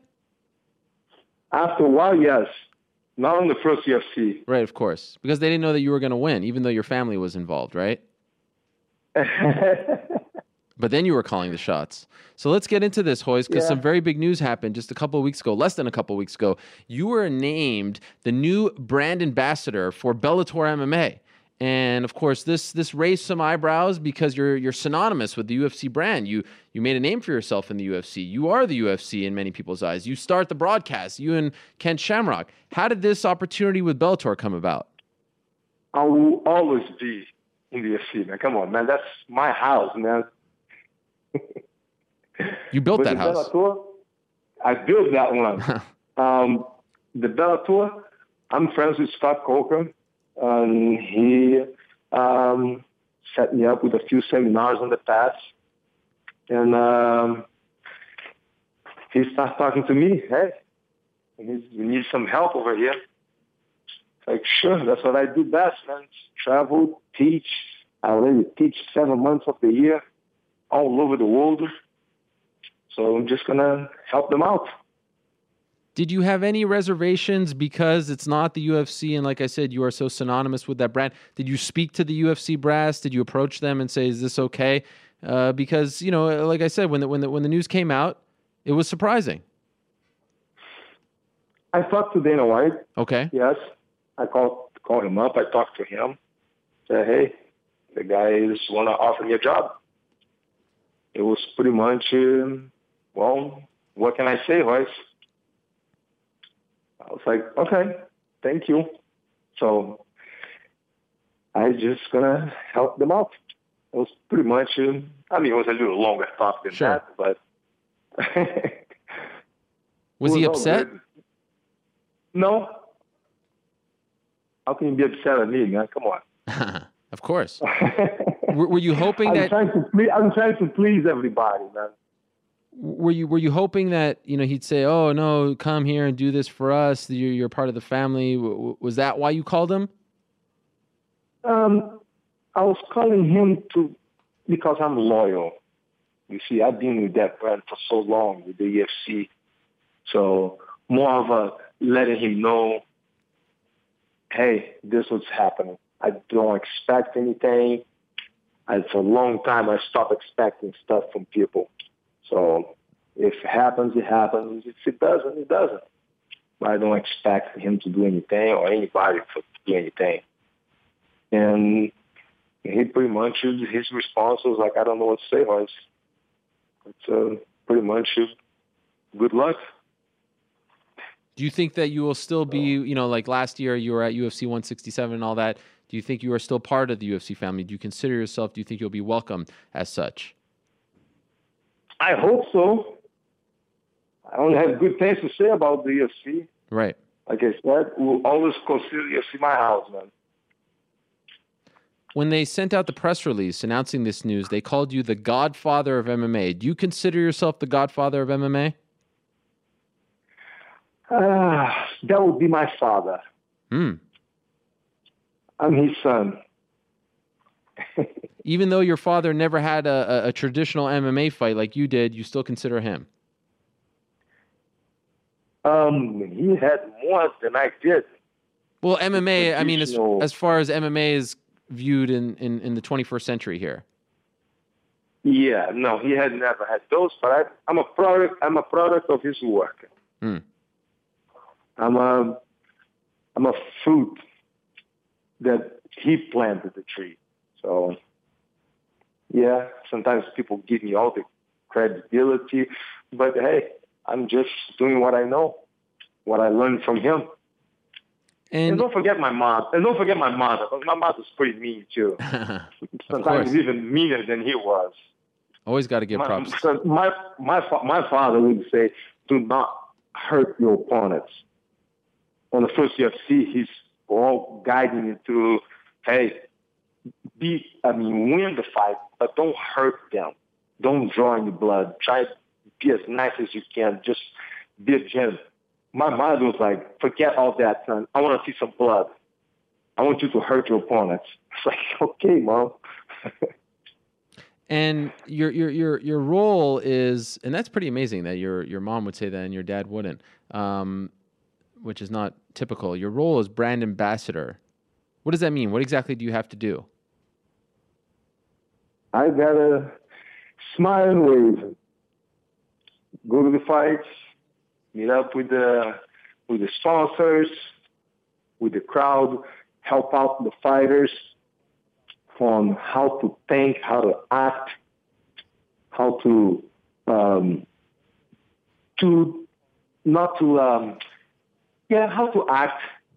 inside the ring and outside the cage, inside the cage and outside the cage. And this is all part of a new era for Bellator with Scott Coker at the helm, and they're getting rid of the tournaments and they're signing guys, like you and Stephan Bonnar and some bigger names doing some interesting fights. Do you like the new Bellator as opposed to the old Bellator? Or did you like the old Bellator more? I'm going to start to watch the new Bellator now. Okay. I haven't had just the new one. The old one, yeah, it was okay. It was good. It was good. It wasn't bad. It was good. I'm a fan of MMA, man. So, old Bellator, new Bellator, yeah. Scott Coker is a personal friend. So, but, man, they got a strong team. They got Viacom behind them, and they got new kids coming up. I don't think that there's enough job on the UFC for all the fighters. So there's so many talent coming out, so many new kids, man. It became a job. But if there's only one show in town, how can we employ all this talent? Why do you think people like Scott Coker so much? Why does everyone speak so highly of him? I have no idea, man. I like him because he's a martial artist. Like I said, before Bellator, he already hooked me up with a couple seminars for his karate group that belongs to, that he got a black belt from. And so, Ernie Reyes, and so he's the one who put me in touch with them. But do you feel like he's not your typical promoter, he treats the fighters differently? Is that why people like him so much? That's what I hear. I never had to deal with him as a fighter. Mm-hmm. But he's always been nice to me. But again, who's not nice to me? It's hard to... Everyone's nice to you. Somebody's not nice to me. I was like, why? What have I done? I try to be nice to everybody, man. I try to get along with everybody. Somebody's not nice to me, I'm going to confront. I'm going to say, hey, what's going on, man? What's the beef, man? What's the problem? How come you're not nice to me? I'm going to ask. And, of course, no one wants to get on your bad side. I mean, one time I feel like I kind of pissed you off, and I saw this look in your eye. I thought you were going to break my neck right then and there, so I learned my lesson. Come on, man. I'll never do such a thing. Hoyce, you never got on my face. Okay. I saw you were like, hey, you, come here right now. And I saw this look. Hold. I just had to have a little talk with you, but that's a different story. Sure. Oh, man, you haven't forgot about that? Are you kidding me? I soiled myself right then and there. Royce Gracie, the legend, the look, you with your eyes, you choked me out with your eyes. I was that nervous. Man, no, that wasn't me, man. That wasn't you. It was him. Yeah, right. Hey, by the way, that's the ball, man. Recently you were in the news because, of course, Eddie Bravo fought Royce Gracie in Matamoros, competed against Royce Gracie, and then there was this thing between you and Eddie Bravo. Where does that stand now? Are you interested in competing against this guy? Man, I haven't got any offers. But I don't compete in grappling rules. I'm an MMA fighter, man. I'm an MMA fighter all the way. So the only offer you would entertain, as far as Eddie Bravo is concerned, is an MMA fight? Nah, I'm pretty much done fighting. So what happened there? What was the problem? With Eddie Bravo, it's personal. Everybody talks highly and praise him. The guy prays. Do you have kids? I have kids, yeah, two. Yeah. You have two kids. How old? 2.5 and 8 months. Well, you're going to send your kids to learn from a guy that tells everybody it's okay to do drugs. It's okay to drink alcohol. Sorry, man. It's you want to do it in private? Do it in private. I have no problem with that. But for me to send my kids, I can never send my kids to someone that praises alcohol and drugs. That's what he's going to be teaching your kids? Is that what you want your kids to learn? It's okay to smoke pot. Oh, pot's not a drug. Walk into a police station with a pound of pot and tell the cops that it's not a drug. Come on. So do you feel like he's almost giving jiu-jitsu a bad name by promoting this, but also being a jiu-jitsu practitioner, a teacher as well? People that don't know, they hear about it, and they start to think, all the people that do jiu-jitsu smoke pot. It's a drug addict. Mm. Yes, he does generalize. Here I am fighting for something good, and the guy's fighting for something bad, in my point of view. Sorry. I can't agree with that. What he represents. It's nothing to do with his jiu-jitsu. It's nothing to do with that. With his teaching, whatever. With his school is the endorsement. You want to do something like that, do it private. Keep it to yourself. Was there an altercation at that Metamorphs match afterwards? He spoke about it, but what about you? Did you feel like it got heated? No, I came up, I saw him outside on the after Metamorphs. I went to talk to him because I haven't seen him for a long time. Yeah. Well, like, you know me. I'm going to come up and I'm going to talk to you. Sure. And I talked to him in a nice tone of voice. Hey, man, I like what you said about my father and my family. He was throwing up. His look up like, I was like, because I always heard you talking trash about my family. I never talk trash. He said, whoa, he raised his voice. Oh. Put his finger up. I was like, whoa, hold on. Put your finger down. Don't you raise your voice to me. That's when I got, you know how I look, how I get. Yes. Yes. I know it very well. The tone of voice and the face changing. I was making a nice comment. I always heard you talking trash about my family. I like what you said after the match with Hoyda. You talk good about my father and my family. I like that. And the guy raised it up and raised his voice. I never talked bad about you. Look at my book, man. I don't look at anything. Shut the fuck up now, man. Shut up, man. Just don't say anything. Just, now I got heated up. And then what happened? That's when Jean-Jacques walked in. He's like, come on, Royce. You just left. We just finished fighting. And let him go to the round. Like, get out of here. Get out of here. And then to walk away. And you just walk away. And I was like, yeah, man, the guy always talking trash, man. Always putting us down, putting the gi down, gi on his school. I heard him making comments. The gi is to clean his math. I fought all my life with the gi. Anybody have a problem with that? Come talk to me. Go do what I do. That's why I feel like you versus him would be it would be so huge for the sport. You know, old school, new school, your issues. I mean, that would be gigantic for Metamorphs, right? Metamorphs, can they allow punch to the face? I don't believe so. Go ahead, do this Robert Guard stuff on me. I'll punch you in the nose. Oh, man. I love it. What about your cousin Renzo? He's competing against Sakuraba. Do you think he'll win? No punches as well. Renzo is a machine. Renzo do stuff that I never see anybody do. The guy competes in a grappling match one day.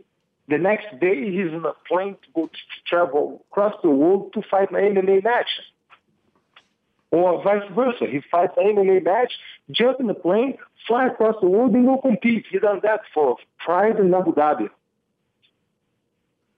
Sometimes he got fought in Japan, jump in a plane, a couple days later, he was competing in Abu Dhabi.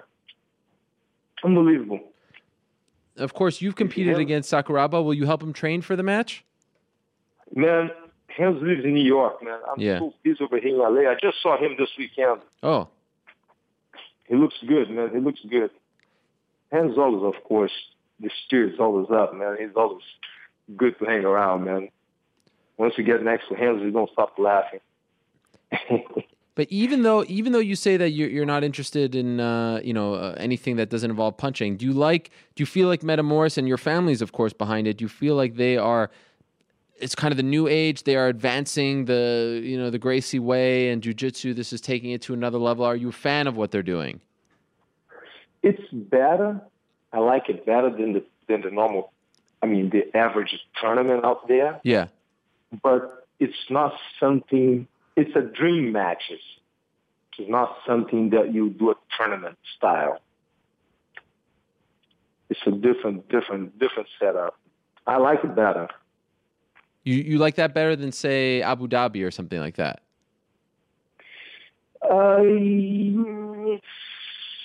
It's right up there. Okay. I'm not very fond of the tournament points. Right. Of the point system. You see Do you think that it can take jiu-jitsu to the next level as far as to the... Oh, we lost him. Are you still there? I think we lost him. Drop the mic. Okay, just a few more minutes with Royce Gracie, and then we'll move on to our next guest, Mitch Gagnon, who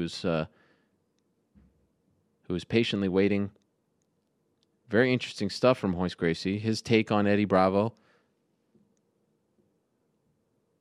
Eddie was on this show after his quote-unquote draw against Royce Gracie, which I thought he actually won, but as you know, the Metamoris system is no points, submission only, which is fun, except for when a highly anticipated match ends in a draw. But still, there are times when you know that if this was your traditional jiu-jitsu match, this guy would have won, and I'm no jiu-jitsu expert, but I would say that most people who watched it thought that he was the unofficial winner. Of course, he was on the show afterwards and was quite heated about everything, and very interesting to hear Royce's response. Now, as we wait to get Royce back, let me remind you that tomorrow, Tuesday, October 21st, from 5 to 7 p.m. Pacific time, Bellator is having a fan fest at the Dave & Buster's on 2931 Camino del Rio in San Diego, California. 2931 Camino del Rio,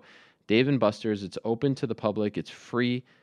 Randy Couture, Tito Ortiz, Stephan Bonner, Ken Shamrock, Royce Gracie, Muhammad Lawal, Michael Chandler. All will be in attendance. Autographs, meet and greets, the works. That's the Bellator Fan Fest, where among many others, you can meet the legend, Royce Gracie himself. He's back on the phone. Royce, are you there? Yes, I'm here, man. You hanged up on me. No, it wasn't us. I think it was New York Rick in the back there. We'll keep you on for just 2 minutes, and then we'll let you go, and thank you very much for the time. I just wanted to know, do you think Metamoris can take jiu-jitsu to the next level? It can make it a mainstream sport where it's on TV, or do you always believe that it will be sort of in that niche area, the gray area, as far as the American sporting world is concerned? I think he can get the media. I think he can. It's just they're doing dream matches. Yeah. As long as they keep doing that, you see the match that the public wants to see, not in a tournament style, but single one shot. Yeah. Hey, by the way, has Scott Coker asked you to fight for him yet? No, I'm done, man. I'm done fighting, man. Are you kidding? Unless if you want to fight me. No. Trust me. I want nothing to do with you. That's only interviews. But you have to tie one hand behind your back, man. Like Art Jimerson, kind of. Yeah. But he's got Tito there. He's got all these legends. Stephan Bonner. Why not Royce Gracie? You're only 47. Oh. You're a young man. Yeah, but I know when to stop. Yeah. I'm not gonna push it. You're smart. You gotta know when to stop on this business, man. The body doesn't recover as well. So. And the Royce Gracie business, it's doing well, right? You're flying all over the place. And I'm traveling 7 months of the year. 7 months. You enjoy that? I love it. I'm not traveling more because I got a family. I got a family to take care of. Do people give you respect? I mean, do the young people, do they know who you are? Do you feel like even though it's been 20 years, 21 years, Do you feel like they know and understand what you did for this sport? They look at me and say, man, you're so old now. 20 years ago, I was a little kid when I saw you fight. Wasn't 20 years ago? Wasn't that long ago? I will think a lot. You know what's funny about 20 years? Like when I think of 1993, when UFC 1 happened, I mean, when I think about what else happened in the world of sports, the Chicago Bulls won their third straight NBA title. That doesn't feel like all that long ago, but because MMA has progressed so much since 1993, it actually feels like it was 50 years ago. Do you know what I'm saying? So you're calling me old now? No. You're calling me 50 years old. No. Okay, right. Maybe I should stop. I will stop. Meet Royce Gracie tomorrow at the Bellator MMA Fan Fest, 5 to 7 p.m. Pacific time, Tuesday, October 21st. It's free and open to the public. 2931 Camino del Rio in San Diego, California. King Mo, Tito Ortiz, Stefan Bonner, Randy Couture, Shamrock, Ken Shamrock, Michael Chandler. Do you still get along with Ken Shamrock when you see him? Are you guys friends? He would never be my friend. Come on. Oh, really? He's so the person that I fought. Is it weird when you see him? Is there tension? No, it's good. It's all good. All right. I forgive. I don't forget. Oh. But yeah, we'll be there. David Buster's tomorrow. David Buster's from 5 to 7. Well, what don't you forget? You say you forgive, but you don't forget. What do you not forget? Man, the guy talks too much. He talks too much. So it's okay. Let him do the talking. I do the fighting. Well said. And, of course, Bellator 131 is November 15th. Tickets on sale right now at Bellator.com. My last question to you, Royce. Tito Ortiz, Stefan Bonner, who wins? Ooh. That's a dream match right there. Tito got his ground and pound game. I like the way Tito fights. Man, he comes to fight. But Stefan Bonner is dangerous. You can never count him out. He's been training BJJ for a long time. So, I don't know. Well, you got to make a pick. I can. Oh, man, if I had that crystal ball, I would be playing the lotto. I can see Tito taking him down, getting on top of him, but I can see Stefan Bonner going for submissions. So, nope, I won't pick, man, because it can go either way. That's why we create the stuff. That's true. All right. Well, thank you so much, Royce. And I'm glad that we're friends again. I'm glad we cleared the air and that we've repaired our relationship. All good, man. Always.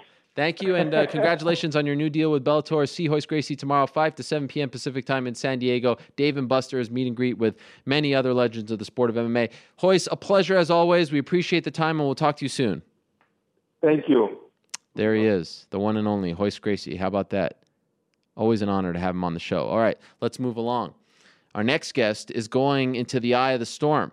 He's going to Brazil December 20th. It was announced last week that this young Canadian man is going to Brazil to fight the former UFC bantamweight champion. Now, I was surprised because I thought Renan Barao was going to take some time off, but that is not the case. Renan Barao is coming back on December 20th, co-main event of the Lyoto Machida versus CB Dalloway card, and he'll be fighting the streaking Mitch Gagnon, Ontario's own Mitch Gagnon. He joins us right now on the MMA Hour. Mitch, how are you? Pretty good, man. Just sitting in my car waiting to go training. Oh no, are we keeping you? Are you late to training? No, I'm early. Okay. Well, that's Canadian for you. I mean, we're always very punctual, right? Yeah. By the way, I've always wanted to ask you this, and correct me if I'm wrong. I mean, of course, your name is a French name, Mitch Gagnon. Are you French-Canadian? I am, yeah, I'm French-Canadian. So you're from that part of Ontario that's more French than English? Well, the North Ontario is pretty French. Okay. You split it right down the middle, really. So, yeah. How much does it bother you when people call you like Gagnon or Gagnon? I mean, there's so many different variations of your name. How much does that bother you? Doesn't bother me at all. I did. most of my friends are English, so they always razzled me on the. It's an ongoing thing for many years. Okay, so let's talk about this opportunity. I mean, you've won 4 in a row. You've looked very good in the UFC, and you're not just fighting. I mean, most people thought, okay, you won 4 in a row now. You've looked solid. You're going to get a top 10 guy. You're not getting a top 10 guy. You're getting the former champ. And he was supposed to fight at 177. That didn't happen, of course. So he's just, you know, he's a fight removed from losing his belt. What was your reaction when you got the call that you'll be fighting Renan Barao in Brazil, of all places? You know, I was shocked to even get the opportunity for a few reasons. Obviously, that I thought I was going to get it. You needed to get a few fights, like top 10, but you know, high top 10. And number two was, you know, I thought Renan Barao was going to take some time off after, you know, his loss and then his weight cut. You know, I thought he was going to take a step back and reevaluate things, but you know, I guess he's ready to go. And you know, I'm super happy, super excited for the opportunity. Are you surprised that he's coming back? I mean, do you think it's a bit ill-advised? Because I thought the rematch was happening too soon, and we saw what happened there. I mean, his body essentially shut down on him. And now this fight is happening, you know, a little over 3 months later, and the body takes some trauma. He was beat up against TJ Dillashaw. He says he doesn't really remember most of the fight. So given all of that, are you surprised he's coming back in December? Yeah, definitely. Very surprised, but, you know, at the end of the day, you know, I think they're a great camp. They know what they're doing, you know. So, you know, it is what it is. If he thinks that he's ready to come back, you know, and they offer me the fight, I'm happy. I'm happy regardless. Do you think that works to your advantage? Do you think that you're not going to see the best Renan Barao on December 20th? You know, I don't know. It could be the total opposite. It could be the best Renan Barao. I don't know. I'm not really focused on that. You know, I got 9 good weeks of preparing for this fight. You know, it's, you know, I'm not delusional. I know it's a big step up in competition, but, you know, I've been pressing for this. I wanted this. Did I think I was going to get Renan Barao next? No, but, you know, I'm happy. I'm really happy to really get this going and then proving that, you know, probably 99% of the population wrong. So you last fought just 16 days ago, so you're essentially getting no time off. Are you okay with that? Yeah, you know what? I actually took 2 weeks off, though, you know, and that's good enough for me. I'm always in the gym working, and, you know, I'm healthy. I wanted 3 fights this year. That was one of the things I feel like I'm not doing enough is being active, so I'm pretty happy I got 3. I'll get 3 in there, and, you know, against the former champ, it's cherry on the pie. So you've had some visa issues in the past, and some people might not know this. This is going to be your first pro MMA fight outside of the great country of Canada. You're skipping the United States, you're skipping Europe, you're going straight to Brazil, which is obviously a very hot market for the UFC and very boisterous crowds, etc. And you're fighting, you know, one of their very own. Are you going to be able to go to Brazil? Because as I mentioned, you've had some visa issues in the past. Yeah, you know, everything is settled. You know, my management and the UFC are working on that, and, you know, everything is settled on that end, and, you know, it's everything is good. What were the problems? You know, it's just something that happened, you know, over a decade ago, and I really don't want to go in details, but, you know, it's going to get resolved, and, you know, I'm just focused on the fight. So you're going to be able to fight in Brazil, U.S., no problems there, right? No problem. Well, that's good. I'm reassured now. Because, you know, remember in Chicago, like the week of the fight, you were turned back. That must have been devastating. Very devastating. You know, you know, I've worked, you know, put a lot of time in that camp, and not to fight, you know, it was heartbroken, especially being my debut fight. You haven't been. I mean, you came back in April, but you had a pretty long. I mean, what was it? 6 months, I guess. 7 months or so. Prior to that, you had a year off. Why have you not been as active as you would have liked? A few injuries. You know, I blew out my knee between both September cards that I have fought on, and yeah, I actually, you know, I got injured a few times, and then, you know, obviously the visa issue, and so, you know, you put that the combination of my injuries and that, you know, that's why I haven't been active. You said that 99% of people, or at least you feel that way, don't think that you're going to win. Why do you think that is? Is that simply because he's the former champ and they may not know you, or why do you feel like you're not getting the respect, at least early on here? You know, it's, you know, it's not what I think. It's what, you know, my Twitter feed got bombarded by the day that they announce a fight, so it's not really what I think, it's what I see. And right. you know, at the end of the day, it you know, I'm too strong mentally and physically to really that doesn't bother me at all. So people were going to your Twitter feed and telling you that you're going to lose? I'm like a lamb being fed to the wolves and Jeez. Yada, yada, yada. Well, yeah. What kind of a person does that?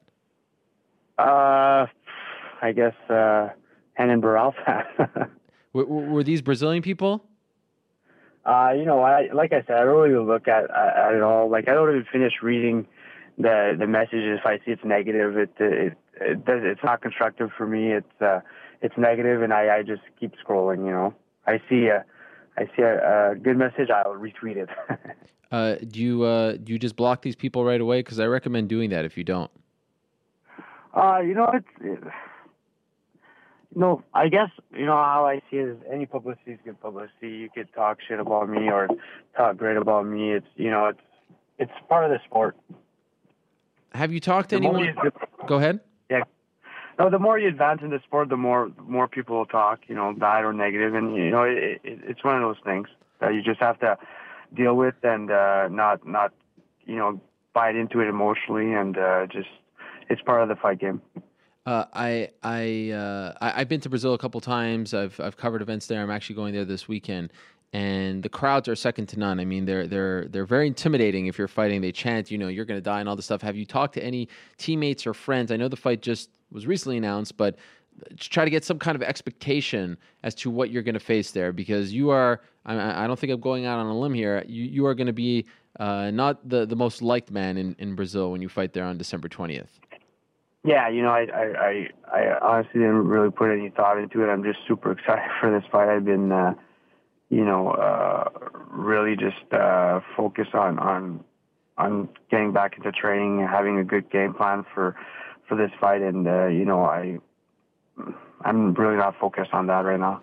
Do you feel like if you beat Renan Barao, you will be the number one contender?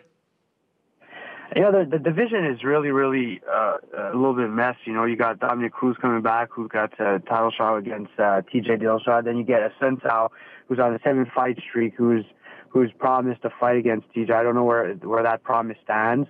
I don't know. Really, it's really not important for me right now. The importance right now is for me is the next 9 weeks, getting prepared for Renan Barao. Well, I certainly think you would have a strong case if you beat Renan Barao. I'm wondering, will you watch the TJ Dillashaw fight a lot? I mean, that's one of the few losses on his record, of course. He went on this amazing streak. Will you try to replicate what TJ Dillashaw did? You know, I'll let my coach decide, you know. Like, I have confidence in my coaches and whatever they feel like I should do. And, you know, I obviously have my little opinion on where I could win this fight, but... you know, I'll let my coach, you know, get the game plan going, and I'll just follow it. Where do you think you can win this fight?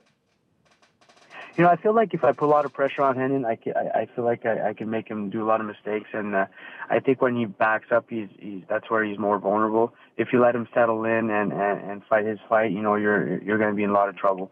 I think if you move a lot and not being in the pocket with him and trade punches,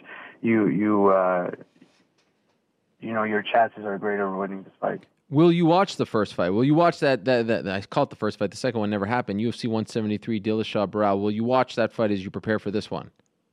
Yeah, definitely. I already watched it a bunch of times before. I'm watching, you know, all his fights from then till, you know, all his fights I'm watching. You know, I want to see what he, you know, obviously fighters evolve, but there's some things that people keep doing, and you know, I want to see what he does always, and yeah, I'll definitely be watching his fights. By the way, recently on this show, we were talking about the state of Canadian MMA, and I wasn't so high on it. I felt like not enough talent was coming out of Canada, perhaps because there aren't as many promotions building talent these days, and the UFC hasn't gone there, and GSP, you know, retired or at least walked away temporarily. What's your take on Canadian MMA today as opposed to a few years ago? Do you feel like it's in a good spot, or do you agree with me that there aren't as many prospects coming out of Canada these days? You know, I wouldn't say prospect, but I do believe that we lack MMA shows to show that the talent we have. There's so much talent here, especially like where I train in Toronto, there's so much talent here, but there's not enough shows to get them fights, and it's slower for them to get fights. You know, I got a few buddies, they fight maybe once or twice a year, if that. And, you know, definitely MMA in Canada, or maybe like in Toronto area, Ontario, has died down. Will you be doing your entire camp in Sudbury? No, I haven't been doing my camps in Sudbury since my Caraway fight. I've been coming to Toronto, you know, pretty religiously to do my camps here. Where in Toronto? I move around a little bit. You know, I go to Ed Rush training facility where R.G. Grant is the head coach there for boxing. I go to Parabellum out of Oakville for my MMA specific stuff and kickboxing. I go see Joseph Valtellini, Bazooka Joe, Glory Champ. I go see him religiously. And I move, it's probably those three gyms I mostly go out of, but I do, you know, various gyms on the odd time as well. Are you going to have to go to Brazil for a media tour of sorts and, you know, take that all in and face off with them? This is a big fight. Are they going to do that for you? Yeah, I think, I'm not sure the exact days, but, you know, I'm supposed to be flying out in the next couple of weeks anyways to do a media tour in Sao Paulo. Oh, are you looking forward to this? Because you've never gotten that kind of attention before one of your fights, as far as the UFC is concerned. Are you looking forward to this? For sure. Yeah, I'm riding it. I'm loving it. I'm enjoying every moment of it. I can't wait to be there and then just get through the process. It's going to be awesome. All right, well, I wish you the best of luck, Mitch. Thank you for coming on December 20th. Renan Barao returns to action against Canada's own Mitch Gagnon, riding a 4-fight winning streak. He's looked very good as of late, and this is obviously a very big fight for both of them, for Renan to try to get back on track and, of course, for Mitch to pick up the biggest win of his career. Wish you the best of luck. Good luck out there, Mitch, and thank you very much for the time. Great to have you on. Thanks for having me. All right, there he is, Mitch Gagnon, Ontario's own. So, you know, since I was crapping all over my home country as far as producing talent, in the last couple of weeks, Rory MacDonald got a number one contender fight, and Mitch Gagnon's fighting Renan Barao. Very well may be a number one contender fight. So how about that? Perhaps I lit a fire under everyone. That's what I'd like to think. All right, let's move along. I said at the top of the show that the UFC, of course, they've introduced the strawweight division. Women's strawweight division, 115 pounds. And they're featuring them on The Ultimate Fighter 20. And on December 20th, they're going... 20th. On December 12th, they're going to crown their very first UFC strawweight champion.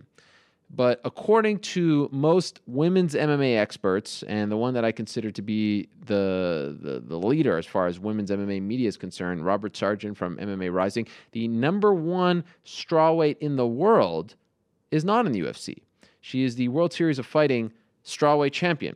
She is Jessica Aguilar, and she joins us right now via the magic of Skype. There she is right there. Jessica, how are you? Hey, Ariel, how are you? It's an honor finally get invited to your show. Oh, who's calling you right now? Or is that on our end?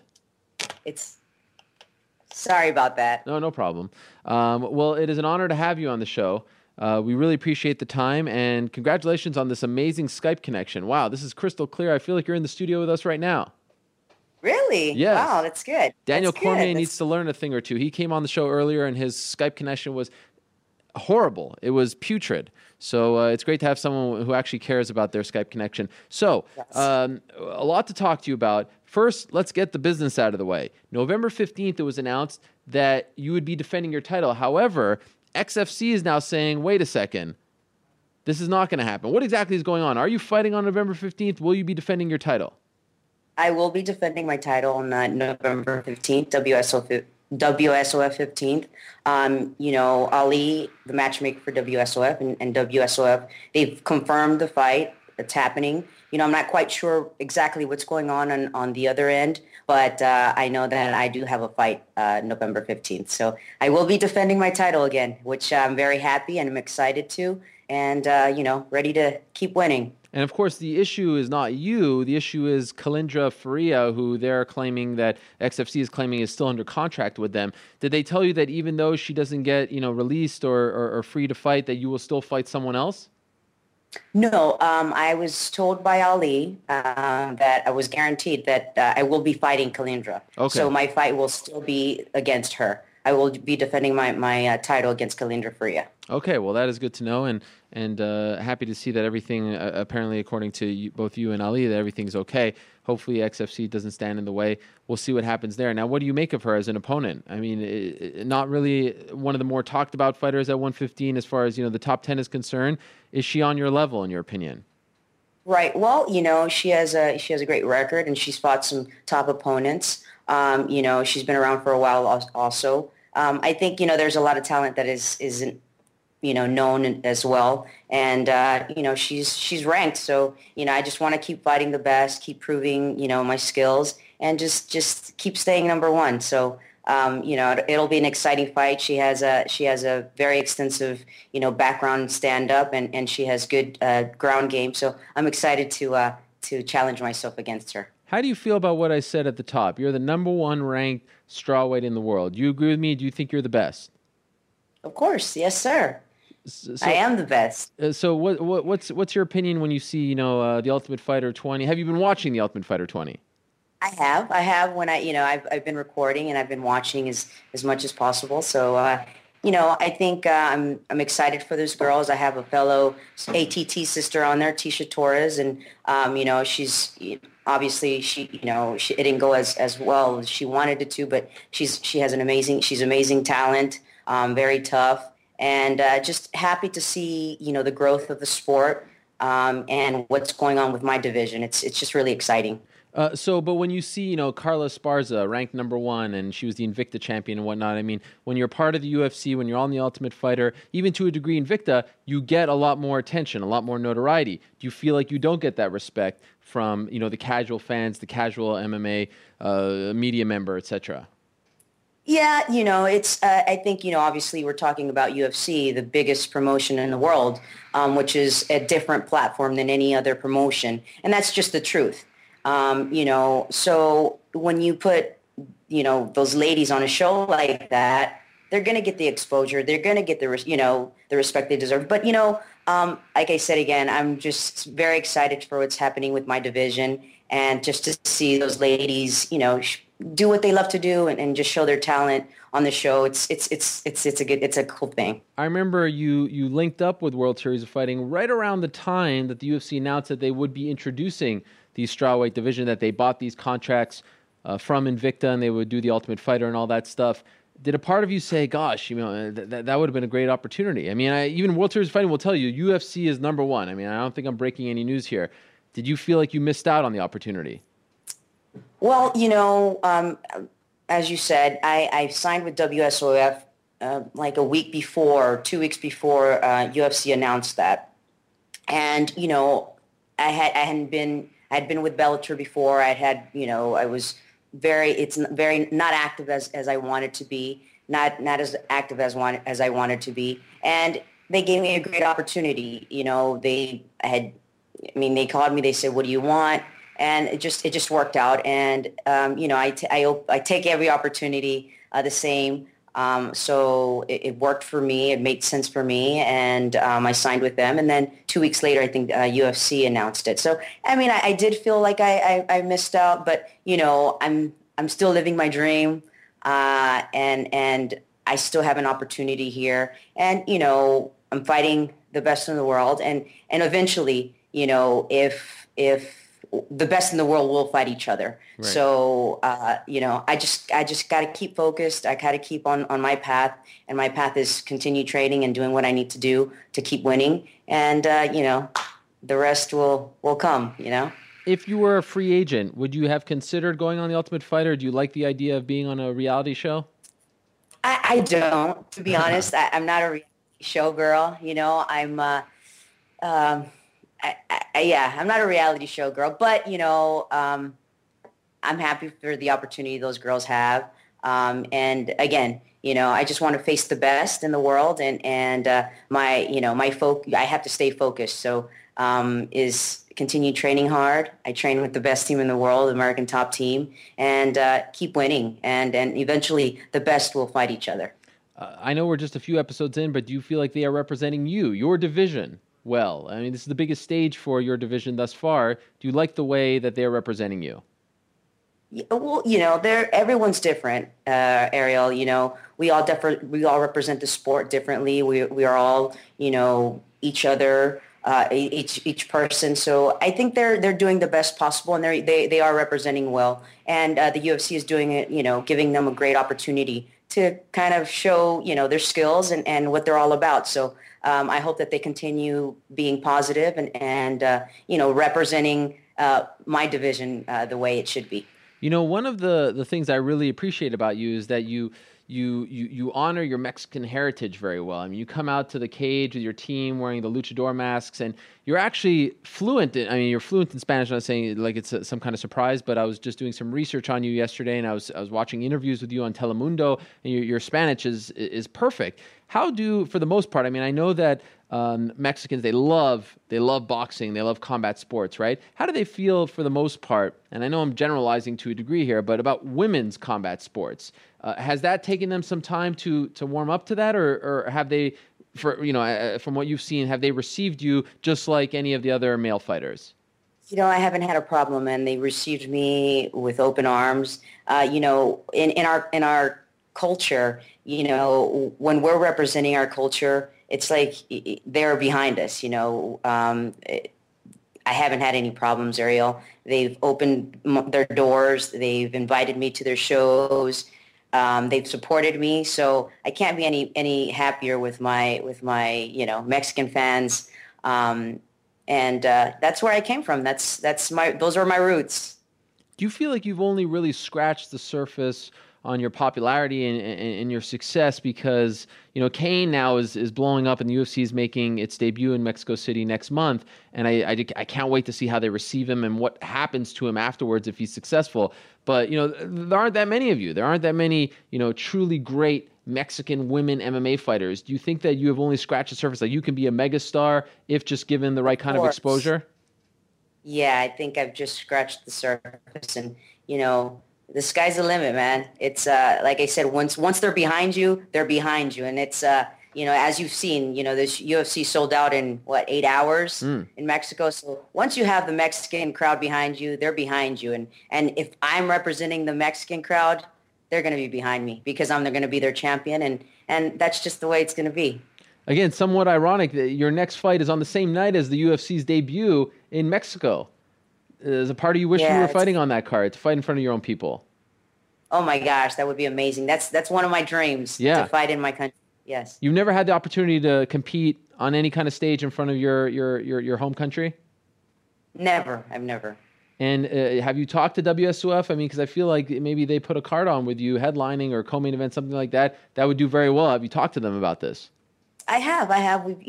We've talked about that, and they've you know, they've said that they would be interested in doing that, and they've been working on their end. But that would be great. That would be a dream, another dream come true. How many fights left do you have on your contract? I have 2 fights under my contract with WSOF, including the next one. Correct. And is there a champions clause? We've seen that in other promotions. Or when those 2 fights are up, you're a free agent. You can test the waters. I think so. You know, I'm, you know, I can test the waters. They can re-sign me. Again, I just want to continue fighting the best and continue being the best in this division. And you know, so if they can continue bringing me top opponents and keeping me busy, because I want to stay busy and I want to keep working. Then, you know, we'll see what happens in early next year. Are you confident that you can fight the best there, with the UFC signing so many strawweights these days? Well, you know, the WSOF and Ali, again, they've kept me pretty busy this year, and I hope that they can continue to do so. And they've said they can continue to do so. So we'll see what happens. You know, it's pretty interesting what's happening right now, and but there's still a lot of talent out there that is. You know, that's in the top, and that's, you know, that I can go against. I love the fact that you come out in the luchador masks. I'm wondering, you know, other than the obvious, is there a specific reason why you wear those masks, and you and your cornerman and all that? I mean, we know what it represents on the surface, but is there anything more to it? That's just a part of my culture, you know. Those I don't wear the mask actually. My cornermen, and you know, they wear the masks. So it was just something that I wanted to do, you know. When I was coming out, have the cornermen wear the mask, the luchador mask, and just to make it fun, you know. The guys here, Mike Brown and Laborio, they like to play around. So it was something fun that I kind of just surprised them. When I became champion in January, and they were like, let's do it. So it was just something that we did it. And I, you know, kept rolling with that. And I feel like I'm losing my mind here. I feel like I've seen you in the mask at least once. Yes, I do. Yes. I'm not coming out to the fights, but I do wear the mask. Yeah. You know, I do a lot of things in the community. Right. And I just recently, I'm not sure. I recently, it's I am an ambassador for the GLAAD organization, the LGBT. It's the largest organization for the LGBT, and so it's an anti-bullying. They wanted to go purple for October 16th, and so I put a purple mask on, and I do, you know, some funny posts every now and then with the luchador mask. So what does that role entail? That role with GLAAD? What exactly do you have to do? Just to represent them, you know. I'm an openly lesbian, and just an advocate. Just to, you know, I represent them for anti-bullying. Just an advocate for the LGBT community. You know, sharing my story about how comfortable I am, and you know, how not to be scared. Just be yourself, you know. So they, you know, as an athlete, they reached out to me and said if I would be interested, and I, of course, love to be a part of organizations like that. The people who you meet that aren't MMA fans, connoisseurs, and they find out, you know, who you are and then what you do, are they surprised that you're an MMA fighter? Yes, some are. They can't believe it. A lot of people, you know, they can't believe, but, you know, it's like any sport. This is just a sport. I'm an athlete, and I love what I do. So if I can share my story and help help somebody change the way they think or in a good cause, I'm happy. Do you find that mixed martial arts is more receptive to, you know, gay or lesbian fighters than other sports? I feel like, you know, we saw what happened with Michael Sam, and that was gigantic news in the NFL. And of course, the NFL's been around a lot longer, and you know, there are maybe more rules and, you know, locker room and all that stuff. But it feels to me, and correct me if I'm wrong, because you would know better than I, that mixed martial arts on the whole is a lot more receptive to anyone and their sexual orientation. Do you agree with me? No. I do. You know, I do to a certain, you know, extent. I've never, for me, I've, you know, I've been fortunate here with the guys. I've never had any problems, and I've never heard any, you know, anything negative. So it's pretty cool. So you feel like, for the most part, no one views you as such. I mean, I wasn't even going to ask you about it until you brought up the GLAAD thing. It's just like, I think in other sports, it's like, oh, that's gay NFL player Michael Sam. But in our sport, people don't say, oh, that's lesbian fighter Jessica Aguilar. Right. Or just strawweight champion. You know what I mean? Yeah. Yeah, you're right about that. I never get, you know, no one ever says that. So right, exactly. It's, that's just who I am. Where do you get the luchador masks, by the way? Do you have them personally made, or do you just go to a store? No, actually, you know, my friends, you know, bring me when they go to Mexico, they bring me, you know, the masks. I actually got my own made, and by a professional, you know.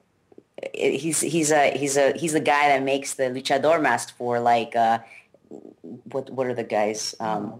Famous guys. Yeah, the famous guys, the luchador guys, yeah, in Mexico. So the wrestlers. I got my personal one made. Wow. It's, yeah. So it's this is a professional Jag, you know, mask made. So he's I found him in Monterrey when I went on my trip, and so now he's made my personal mask. So it's pretty cool. But usually get him from Mexico. Is that one of one, or did he make you a few?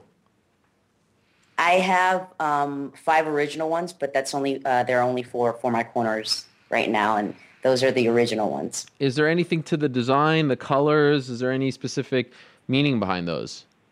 Yes, there's actually. Can you have the Aztec sun?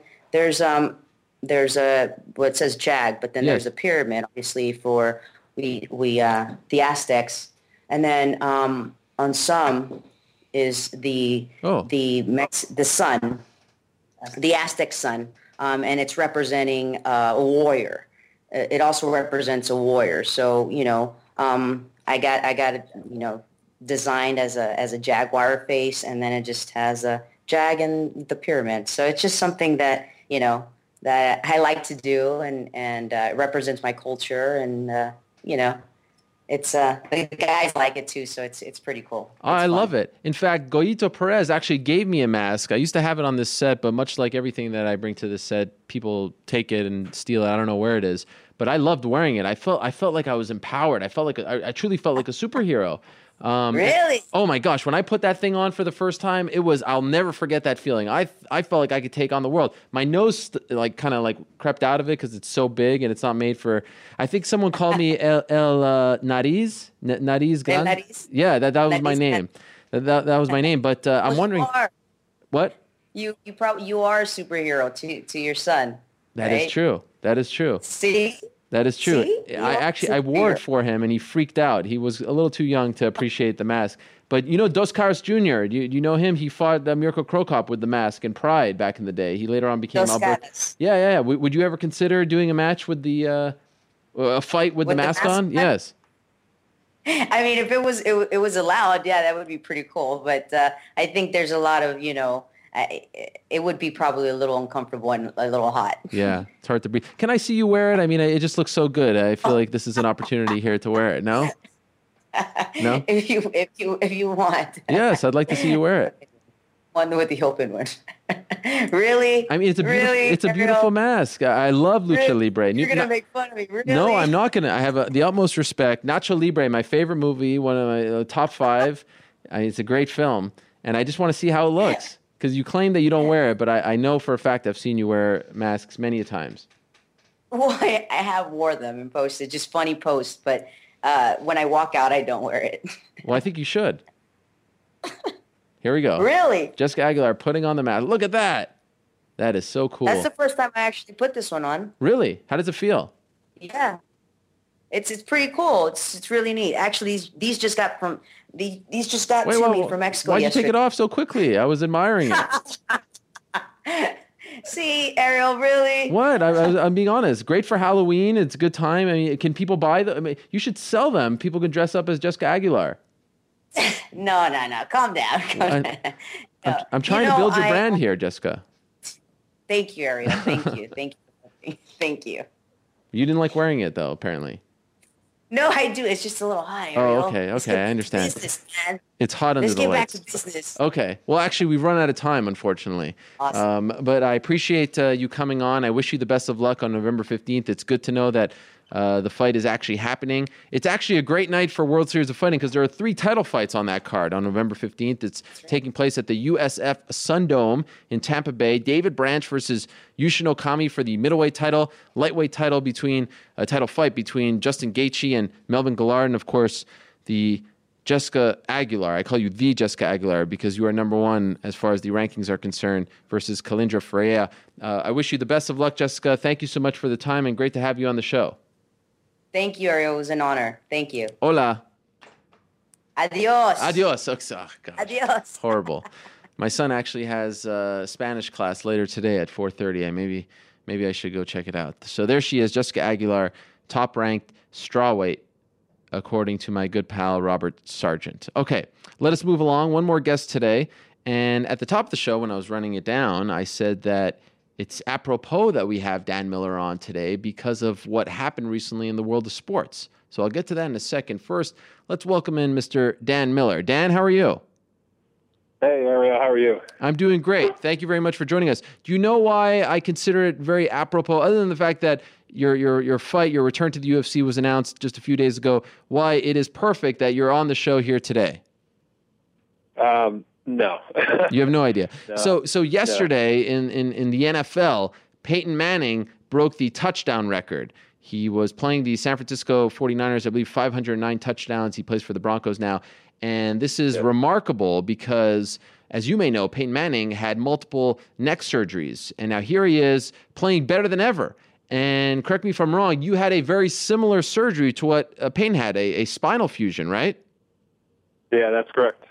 Pretty much the same, from what I've heard, pretty much the same exact surgery, same disc and everything. and correct me if I'm wrong, did you happen to at least consult with one of the doctors that worked with him?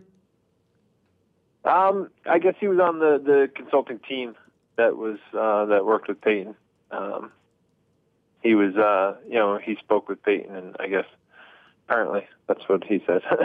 that's pretty. It's pretty amazing. I mean, to do that in a sport in like football and MMA, where it's, you know, so much contact involved, to go through a surgery like that. For those that don't know what that means, what exactly does spinal fusion surgery entail?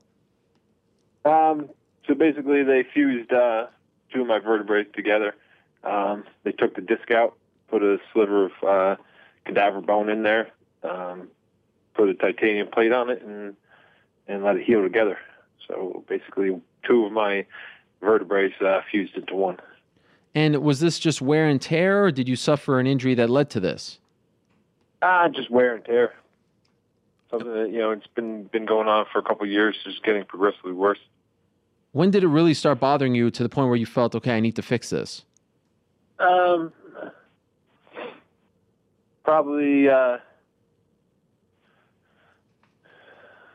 say, you know, late 2011, 2012-ish, you know, it started to get really kind of to the point where, you know, it was every week it was kind of bothering me. You know, I would get really bad stingers and, you know, tried to train through it to, you know, after, fights, I did some PT and stuff, and tried to go a different route than surgery, but just didn't work for me. So you've competed in at least two fights while dealing with this injury, and a serious one. Yeah, it just got it started to the point where it was like, you know, it was bothering me, but then it got worse and worse and worse. It just never, I could never get it to the point where you know, with physical therapy, getting it better. So. When did you have the surgery? I had it in July, a year ago this July. And so July 13th. Before the surgery, did they tell you there's a chance you may never fight again? Was that even a possibility? Yeah. They, you know, going into it, they said that, you know, there is a chance of a slight chance. And then, you know, they were saying that once they opened me up, and if they had to do two, you know, my career would be done. Oh, my. So you really had no idea if you'd ever fight again? Yeah, pretty much. That was the first question I asked my wife when when I saw her. You know, did they do one or two? So. And you knew right away, given that answer, that there was still a chance for you to fight? Yes. How long was the recovery? Like, how long did it take for you to feel like you were 100%, or at least, you know, as good as possible? I had no, you know, there was no contact for at least 6 months. After 6 months, I was allowed to do, like, you know, a little bit of, you know, hitting pads, doing light, you know, light workouts and stuff like that. And then I think it was like 9 months. He gave me pretty much the green light to go kind of full bore. And then I think just recently, just over the summer, early summer, I got, you know, I was able to go, you know, pretty much said I could fight. So it was almost a year. Any trepidation? Did you feel a little nervous when you first got out there? Of course, there's a little bit, you know,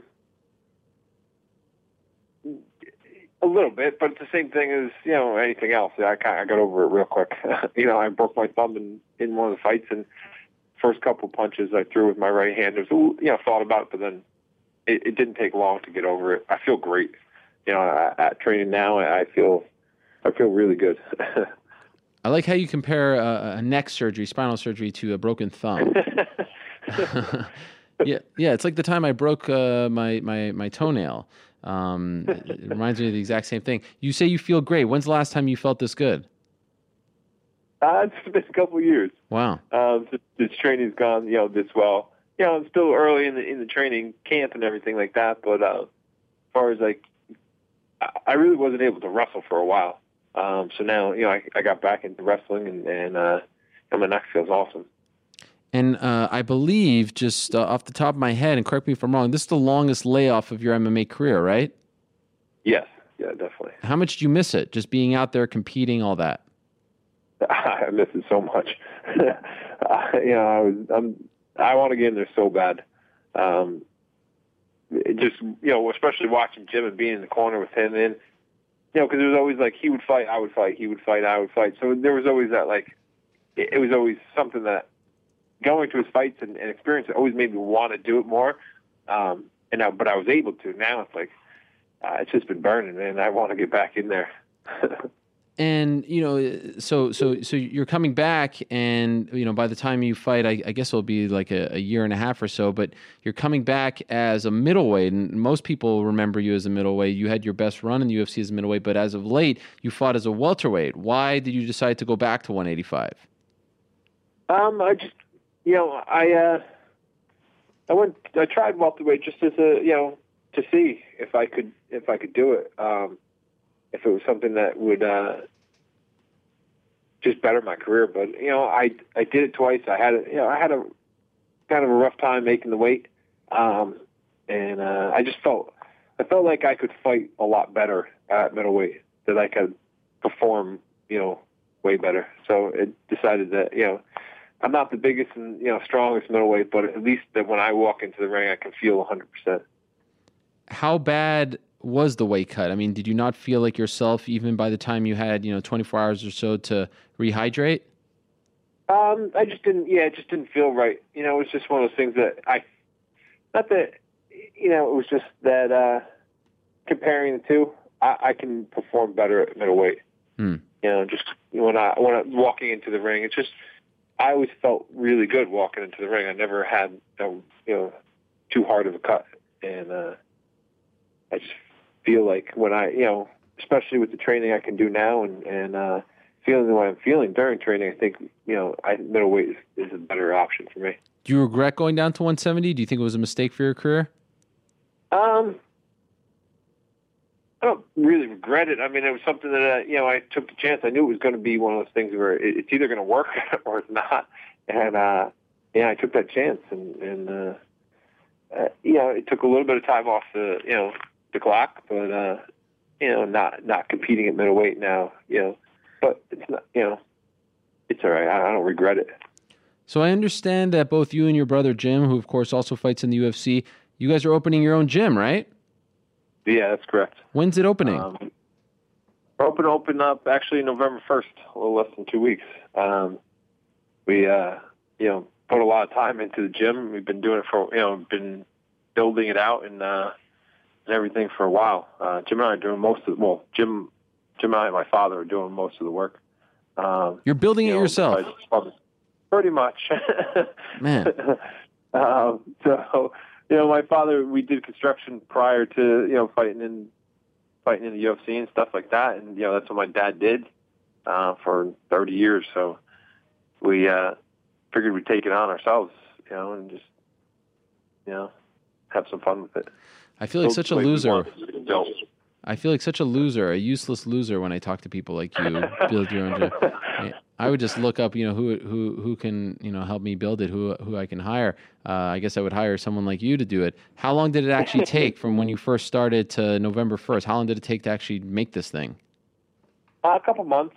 We didn't really get into the place till early June, late May. And then we were kind of concentrating on Jim's fight a little bit too, so right. That slowed us down a little bit. But but then once we kind of got the ball rolling after his fight and everything just came together. Now is this a gym that will be open to the public, or is it just for you guys and pros? Guys preparing for fights. No, definitely open to the public.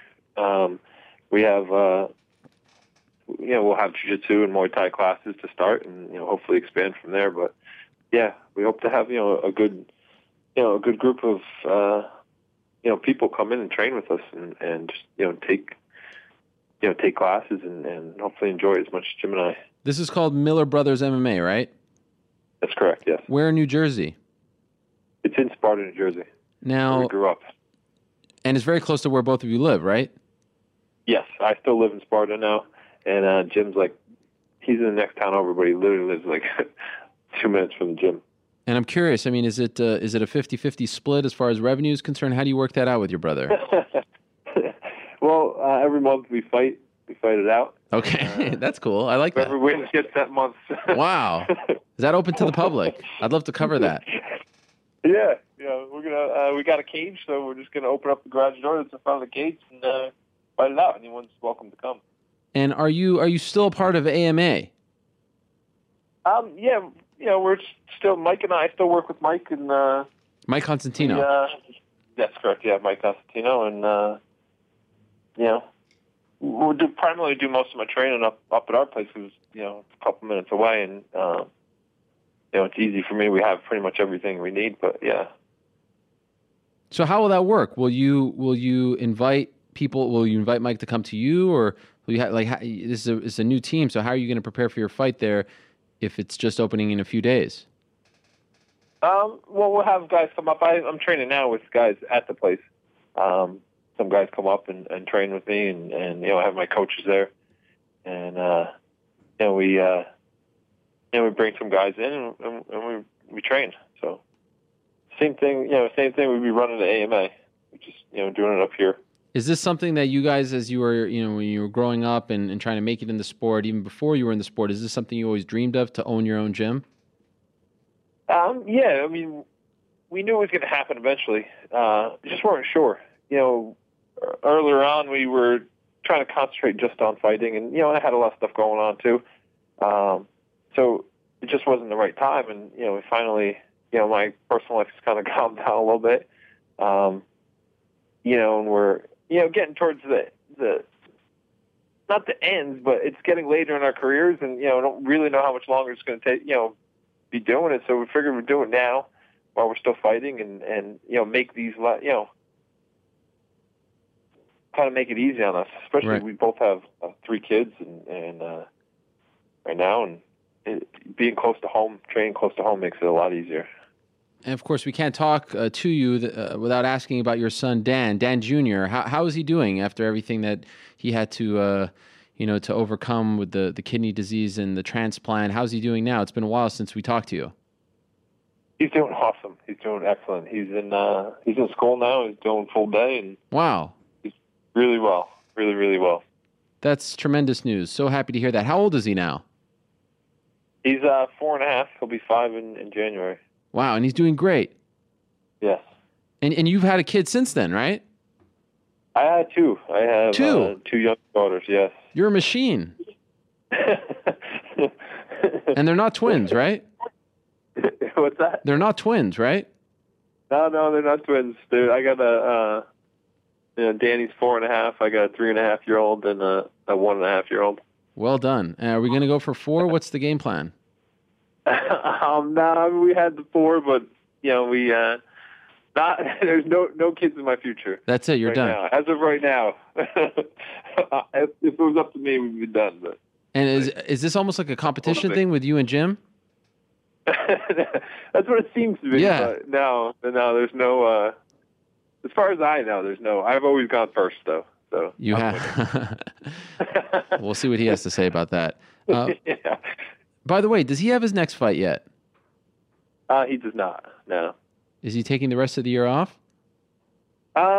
He's just we're trying to get this gym open and doing a lot of work, but he's training and I guess, you know, just seeing what they have and stuff. I don't know. Okay.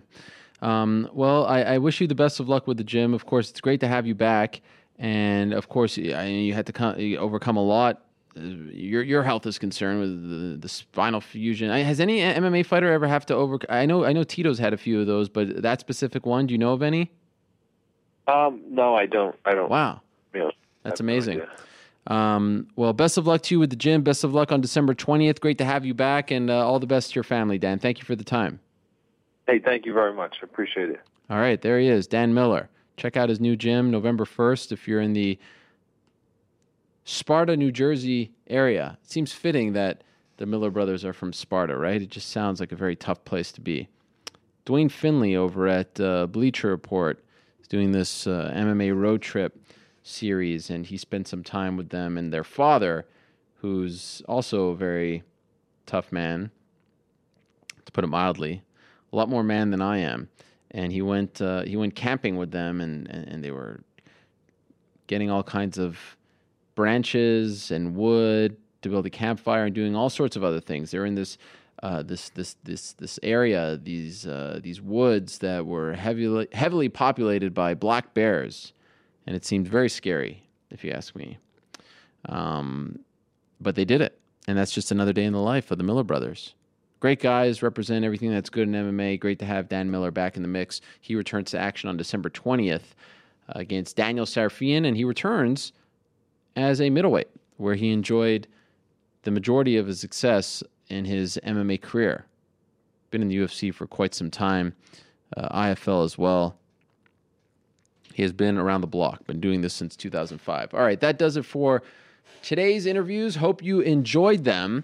And now it's time to go inside the vault. So as I said at the top of the show, we're going to do things a little differently. Oh, by the way, before I get to inside the vault, let me remind you, or let you know, because I haven't told you yet, so I can't remind you just yet. I have to inform you that next week's show is on Tuesday. Tuesday, October the 28th. Why is it on Tuesday? Well, that's because I am going to Rio for UFC 179, and I love going to Rio. I love going to Brazil. It's an honor to go to Brazil. To cover MMA, are you kidding me? It's the dream. But my one gripe with Brazil is that there are no Sunday morning flights to go back to the United States. And that's what I love to do. After an event, no matter what time it ends, I love to take the earliest flight home, 6, 7 a.m., so I could be home on Sunday afternoon as quickly as possible, because then I have to do this show on Monday, and you need time to recuperate and be with your family, etc. Well, for some reason, in Brazil, they don't have any flights back to the United States on Sunday morning. You have to wait till Sunday night. And of course, there are much worse things that you would have to endure in life than spend a day in Rio, but you get where I'm coming from. In any event, my flight is Sunday night around 9 something, and by the time it lands, it'd just be impossible to do the show. So the show is going to be on Tuesday. And I know we did a show on Tuesday last week, but that should be it, I believe, for the time being as far as the Tuesday shows. So I apologize for the inconvenience, but please mark it on your calendars. Next week's show is not on Monday. It's on Tuesday, 1 p.m. Eastern, 10 a.m. Pacific, 6 p.m. GMT. And then the following week, we will be back in our usual Monday time slot. One other piece of information that I want to share, I've mentioned it on Twitter, but I don't think I've mentioned it on this show. On November 7th, I'm going to be returning to my old stomping grounds of Syracuse University. The great people over at the Newhouse School of Public Communications have asked me to speak to the students. And this is one of the greatest honors of my career, because when I left Syracuse, and the story of myself in Syracuse, I've talked about it. You can see it on that Fightland piece and other interviews, if you want to learn more about it. I always said when I left, I said, I'm not coming back unless they ask me to come back. And when I was a student there, one of the great things that they did was they'd bring in people like Bob Costas and Marv Albert and other great broadcasters, Mike Tirico. I even saw Brian Gewirtz, the former head writer of WWE Raw. They would come talk to the students. It's very inspiring, and it's one of the great things that they do at Newhouse. So I said, because my time there was a little contentious at best. And I said, all right, if they ask me to come back, then I'll come back. Well, it's been 10 years since I graduated, and on November 7th at 3:30 p.m. at Newhouse, I believe 3, I'll be talking to the students. And this is amazing. I am so honored and so excited to do this. Well, at first it was just for the students, but I just got off the phone with Professor John Nicholson, who is running the show over there, and he told me that they're going to open it up to the general public, because there are some people who want to come in from, other parts of central New York or outside of the great state of New York, and they like to come, which is unbelievable to me. So now, good news, it's free and open to the public. You don't have to be a student at Syracuse University. They're going to have a flyer. If you're interested, be talking to the students or the people there, answering some questions. And I'm thinking right now, and if there's enough interest, I'll do this, that night, Luke Rockhold is fighting Michael Bisping on Fight Pass in Australia. And I'll be there with my family, but it's later on in the night. I was thinking maybe of joining up with some of the students there, if anyone is having a party at their dorm, and if their RA allows it. I don't even know if you need permission for something like that, but maybe we can have a little fight party. So if there's any interest, let me know. Also, let me know if you're interested in coming from outside of Syracuse University, because they wanted to get some kind of head count. I'm expecting at least 10,000 people. They're shooting for 150. Regardless, I think we'll we'll have a great time. So that's November 7th, Syracuse University, 3:30 p.m. Let me know if you're interested. Great honor for me, and I'll probably plug it before then as well. Okay, Inside the Vault. How are we doing things a little differently? Well, now that we got some of the classics out of the way, the ones that I really wanted to share, and there are tons, I figured, all right, let's try to have some kind of connection to the present day. Back in the day, before I became an MMA journalist, I used to work on a show called Classic Now, and it aired on ESPN Classic. In fact, the host of the show was Josh Elliott, who you may see now on NBC. He was on the Today Show, formerly of ESPN and Sports Illustrated. He was the host of Classic Now, and the point of Classic Now was to tie the past to the present. And sometimes we were trying a little too hard, but it was a very fun show.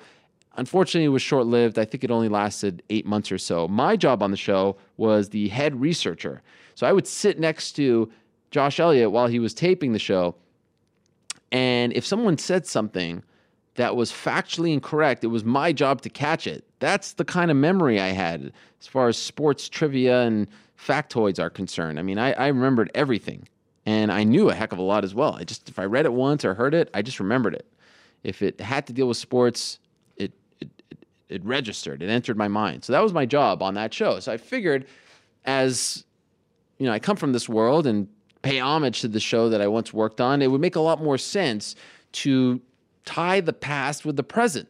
So in our first installment of Inside the Vault Classic Now edition, you get what I'm trying to say, I wanted to look back at UFC 123, November of 2011. We're in Auburn Hills, Michigan. And I got to say, this was a very interesting event for many reasons. But, you know, it was back in the day where, you know, the UFC, the pay-per-views were big, but it was rare for the UFC to put on an event that didn't have a big title fight as the main event, as far as pay-per-view events are concerned. This one did not have a title fight in the main event. It was Quinton Jackson coming off his loss to Rashad Evans versus Lyoto Machida coming off his title loss to Shogun Hua. That was the main event.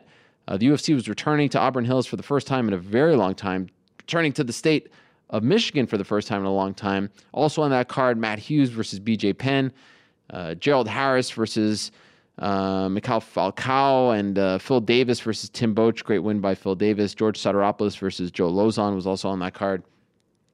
And it was a bit of a weird time. It was November of 2011, as I mentioned. To be exact, it was November 20th of 2000. I said 2011. I meant 2010, excuse me. November 20th of 2010.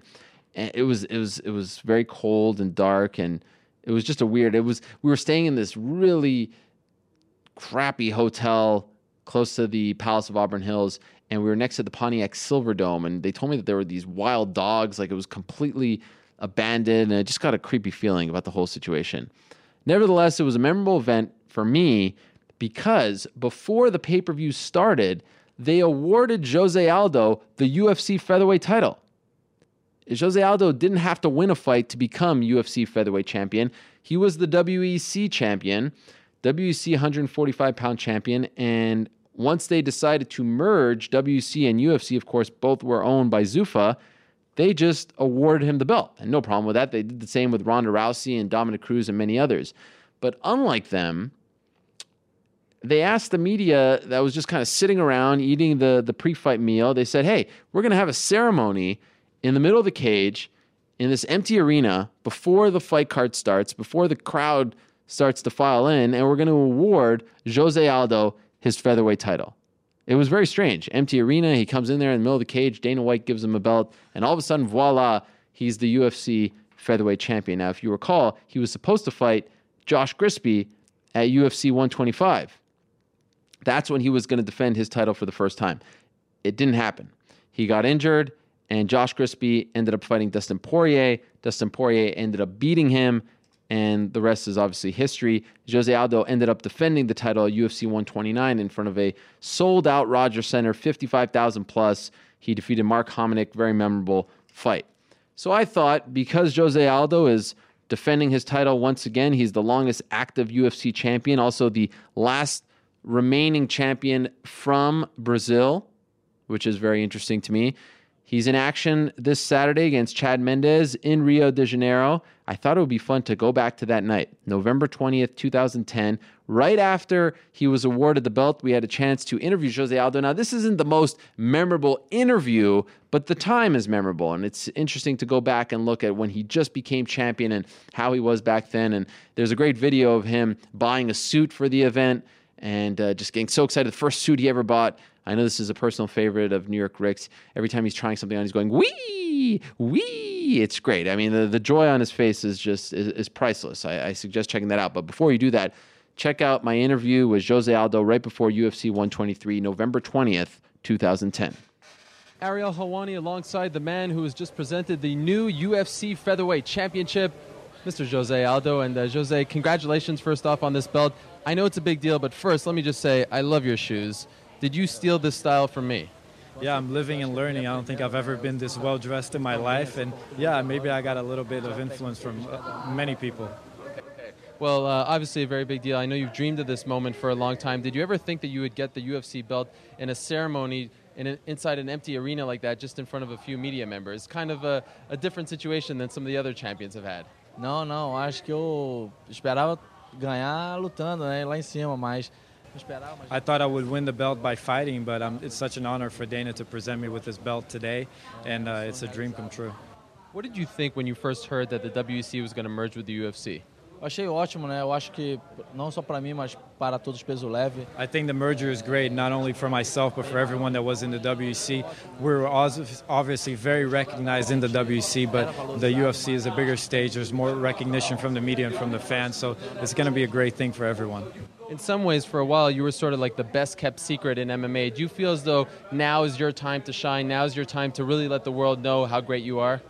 Yeah, I believe this is my time. I was fighting a huge event, but maybe didn't have the recognition from the fans and from the media, and I think this is the time everyone is going to be able to see my work. We had heard rumors that you were offered a 155-pound bout against Kenny Florian. Obviously, the fight is not happening. Can you explain exactly why it's not happening? Então, a luta que ele falou foi quando eu lutei pelo título, ganhei. Então, logo em seguida ofereceram para me lutar com ele em dezembro. Da minha parte eu aceitei, eu queria, eu acho que o Kenny é grande lutador, né?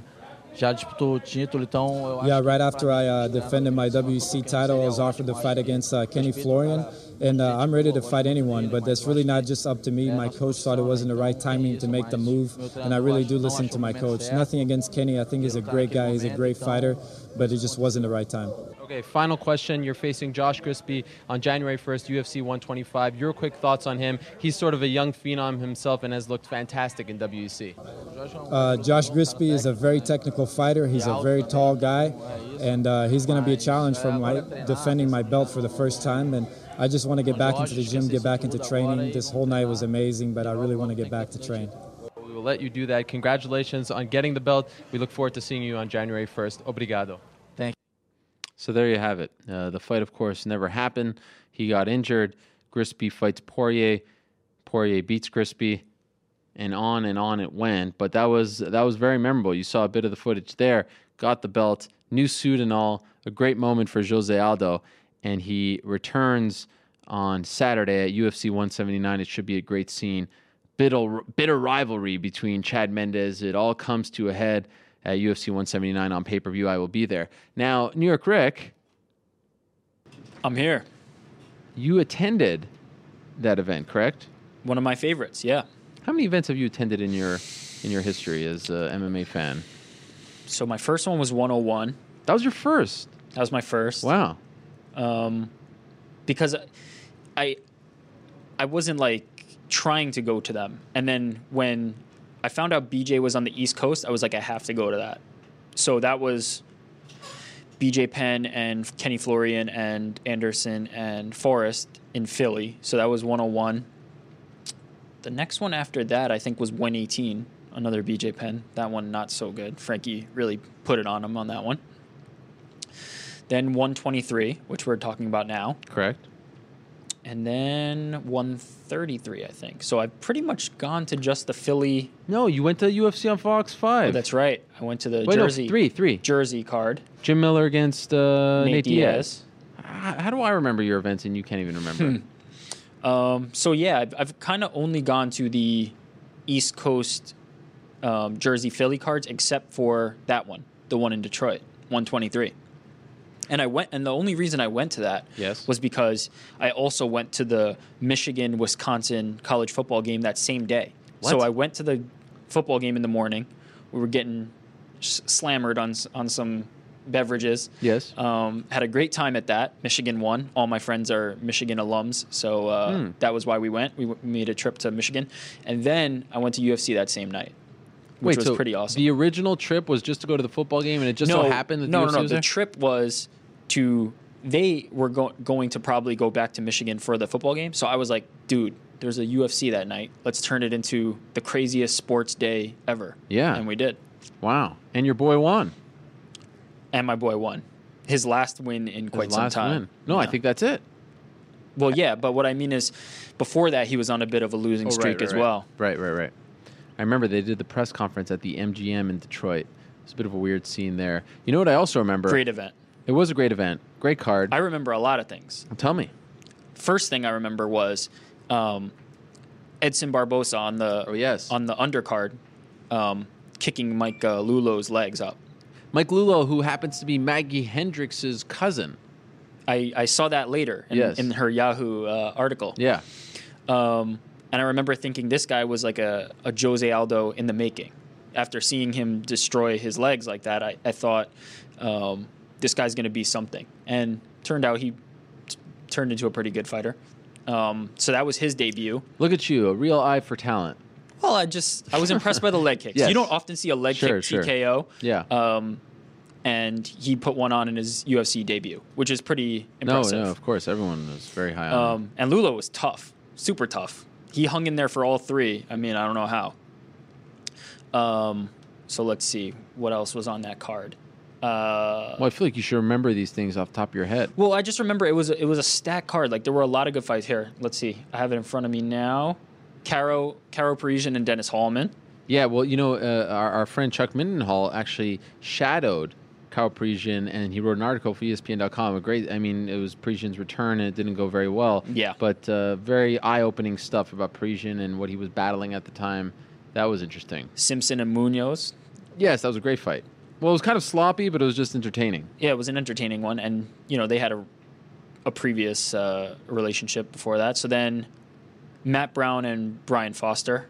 That was interesting because I remember thinking, you know, Matt Brown's career was not going as well as he would have liked at that moment, and now he's completely turned it around since. So that was like a real capsule moment, a real moment in time.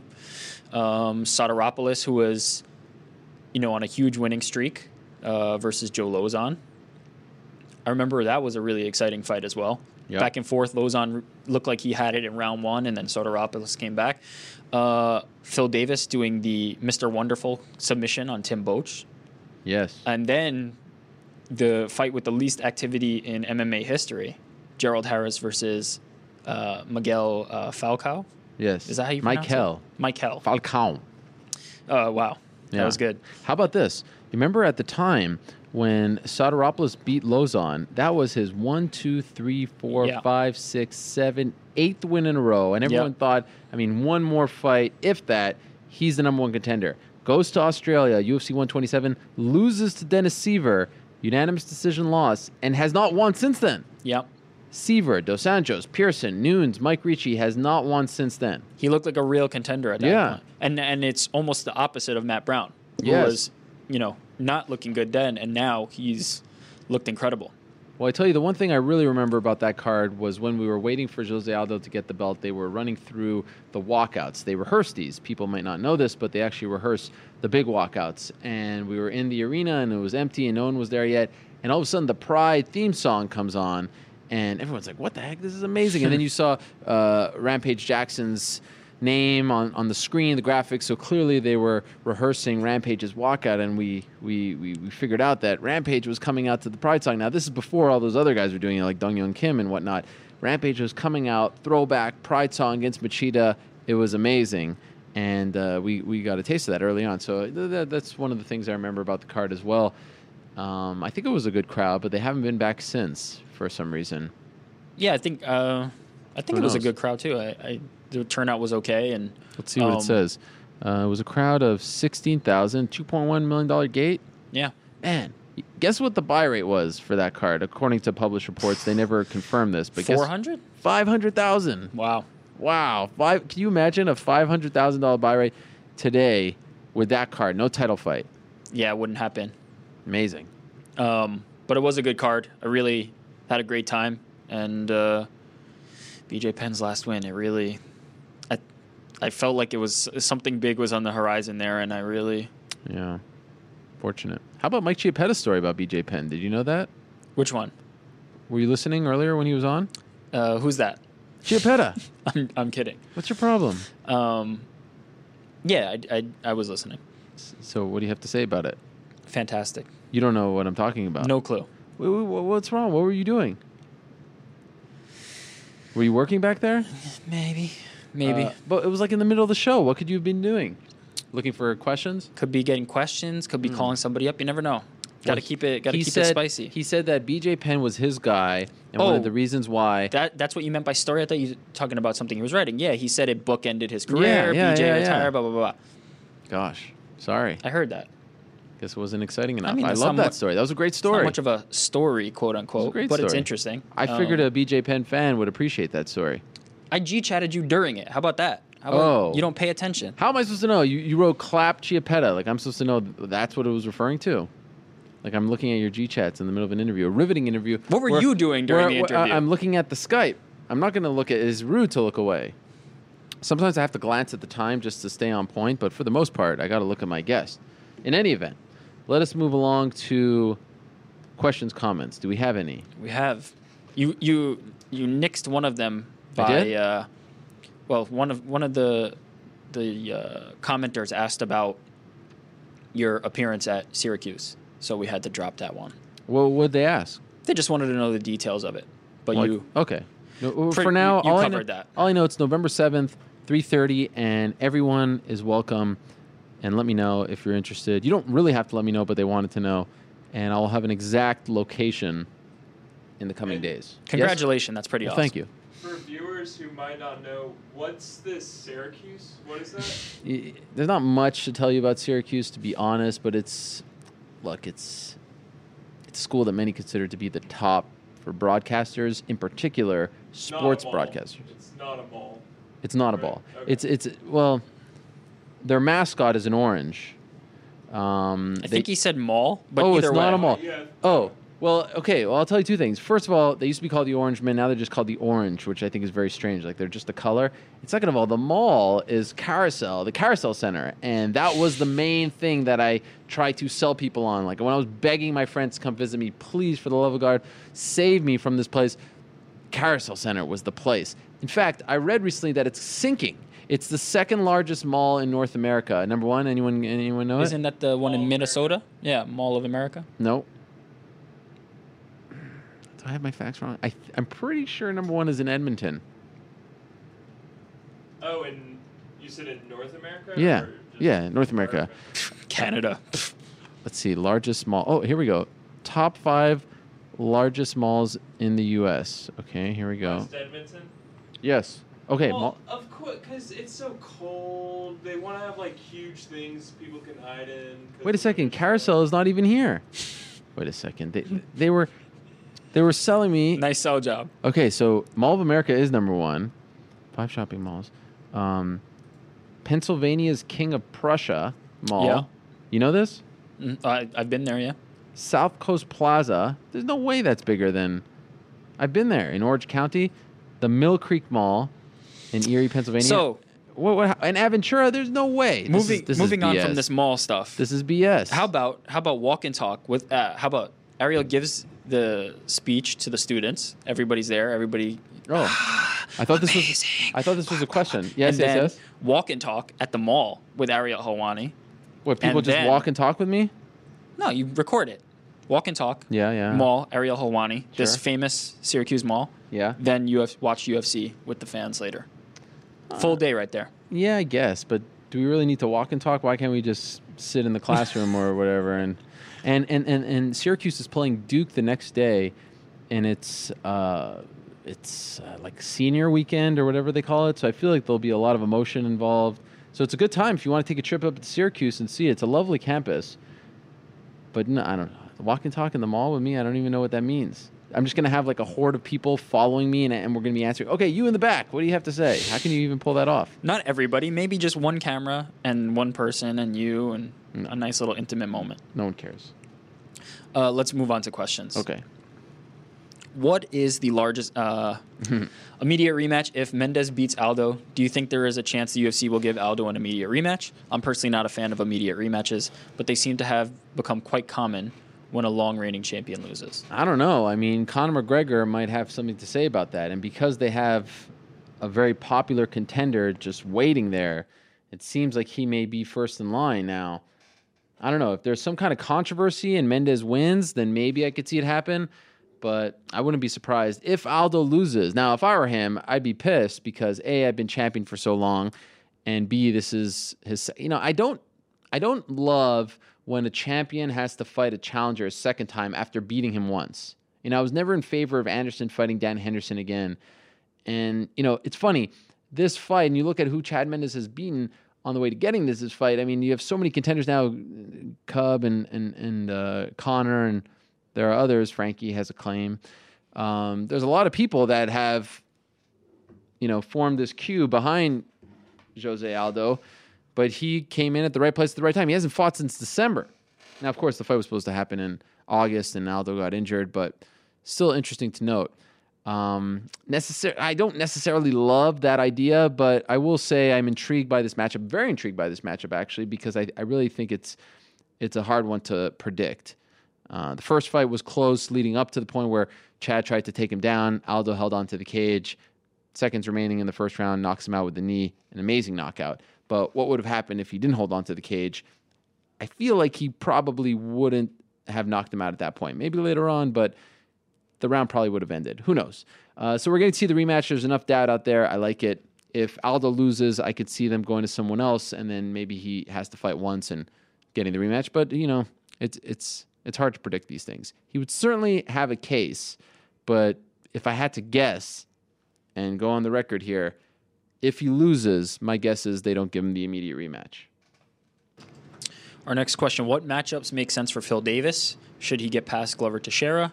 And what matchups make sense if Glover Teixeira wins? It seems like they won't receive a title shot in a while, but someone in the top 10 to 15 could still present challenges. Well, Phil Davis has a better shot than Glover Teixeira, that's for sure, because he hasn't lost to John Jones, and he did a good job of riling him up before their fight at UFC 172 in April. I don't know, this is a weird one, because they both lost on the same night. They both didn't look great. I mean, they were fighting great fighters, so it's easy to not look good, but it's weird when this happens. Both guys lost on the same night, now they're fighting each other, and there's not a whole lot at stake, at least right away, because, of course, Cormier's next, and then Gustafsson's next, and, you know, maybe Anthony Johnson if his situation gets sorted out. And then they would be right below those guys. I mean, you look at the light heavyweight division. Right now, Glover is 4, Davis is 6, 5 is Johnson, 3 is Rashad, 2 and 1, Cormier and Gustafsson respectively. It's not a very deep division. So in my opinion, especially for someone like Phil Davis, if he can do something spectacular in the next 2 fights and get back on track, he'd be right in there. So I think that's at stake. I mean, you can't give up. You want to get back on track. You want to win. You want to look good. Davis has some success in Brazil. Glover gets to go back to Brazil and get back on track there. So it's interesting for a co-main event fight. How about Phil Davis tweeting out just moments ago that he's flying to Brazil from California in the middle seat? I mean, what a nightmare that is. How does that even happen? Middle seat. Did you see that? I saw it. Wild. Feel bad for my boy Phil. Yeah, and Phil, you know, I got to say, I tried to get him on the show multiple times. Well, he is flying right now. So. Well, not this week. I took that into account. Just saying. Our next question, a quick return to Sweden. How likely, we had a lot of questions about this, by the way. How likely do you think that the rumors about a quick return to Sweden next year is with Rashad Evans versus Alexander Gustafsson as the main event? And how do you see this supposed match playing out? Well, you know, Rashad would probably be ready around, you know, he tore his ACL in February, so it's going to be February, March. I think it's a fight that makes a lot of sense. I mean, I would love to see Gustafsson versus Johnson. Let's forget about all the other stuff. that fight was made, I think that's a true #1 contender fight. Of course, if he is guilty of what he's being accused of, then they got to do what they got to do. This is a pretty good plan B, in my opinion, and an interesting fight, and it would make sense to have Gustafsson fight. The same way it makes more sense to have Aldo fight. I know it pissed off Chad Mendes, but Aldo fighting in Brazil is a better draw than fighting in Los Angeles or anywhere else.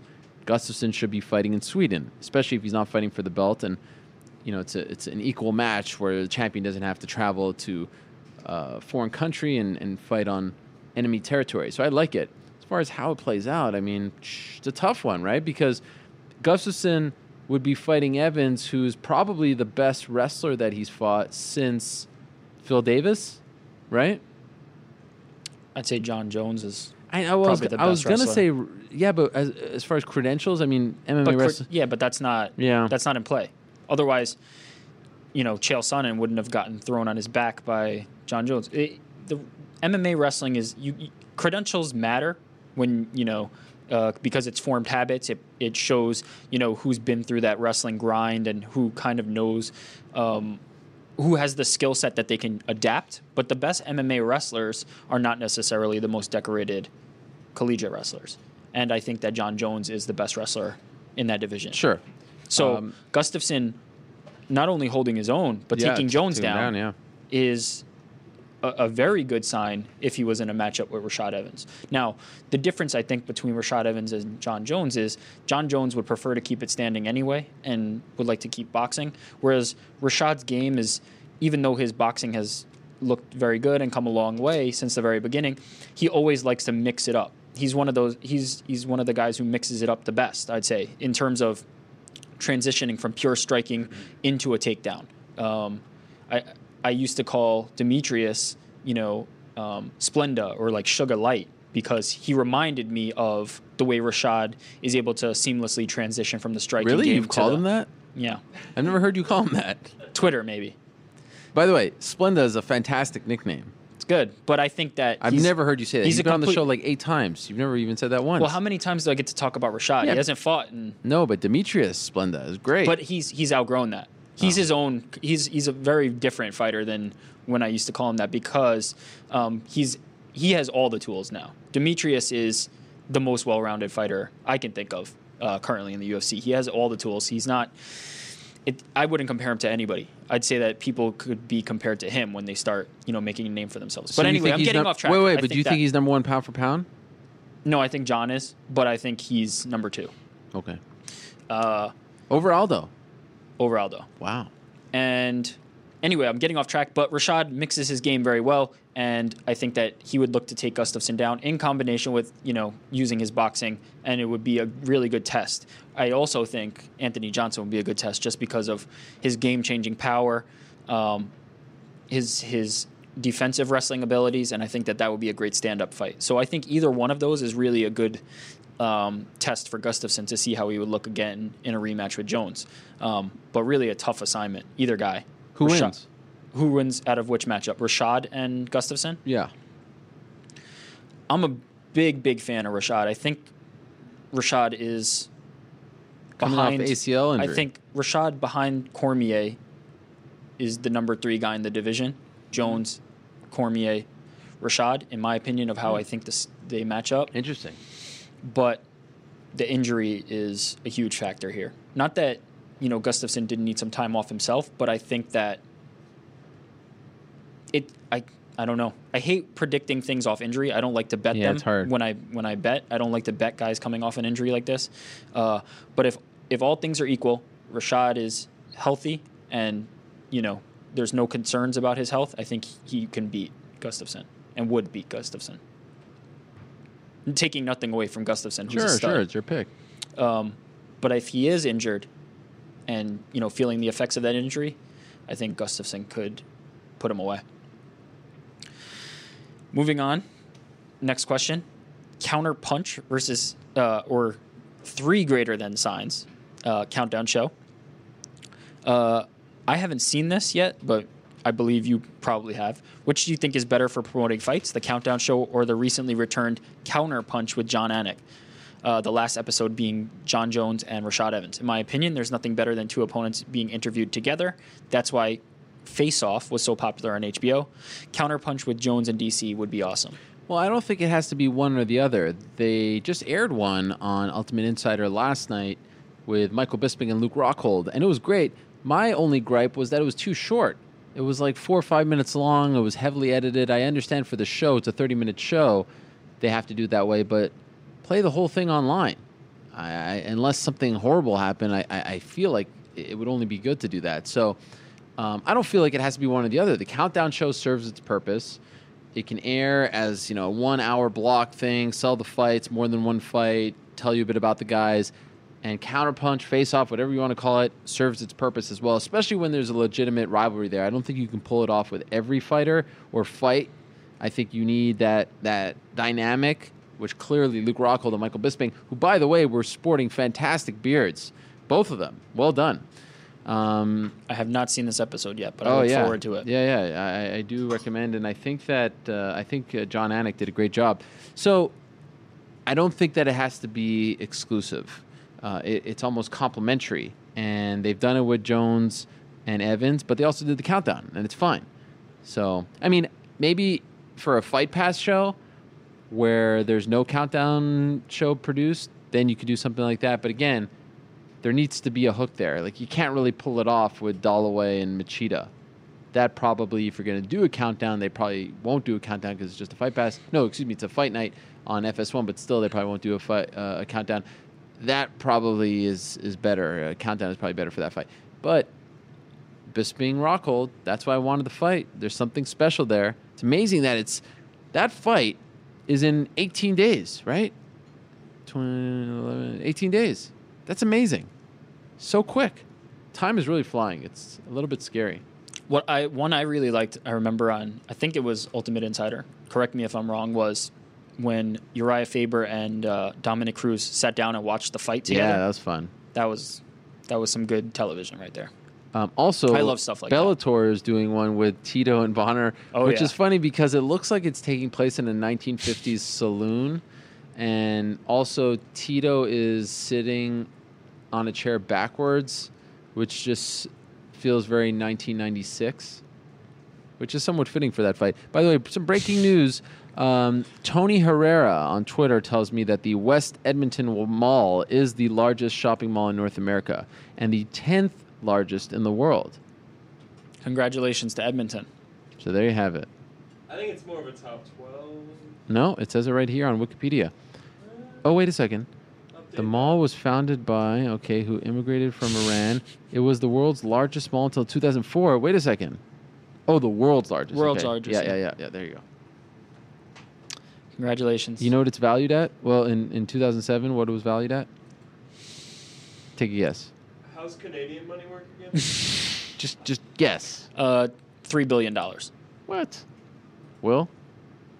I have no idea how to gauge this. Just guess. That's the fun part of it. 400 million. Alex? 500. $926 million in Canadian currency. How about that? So what is that equal to in American currency?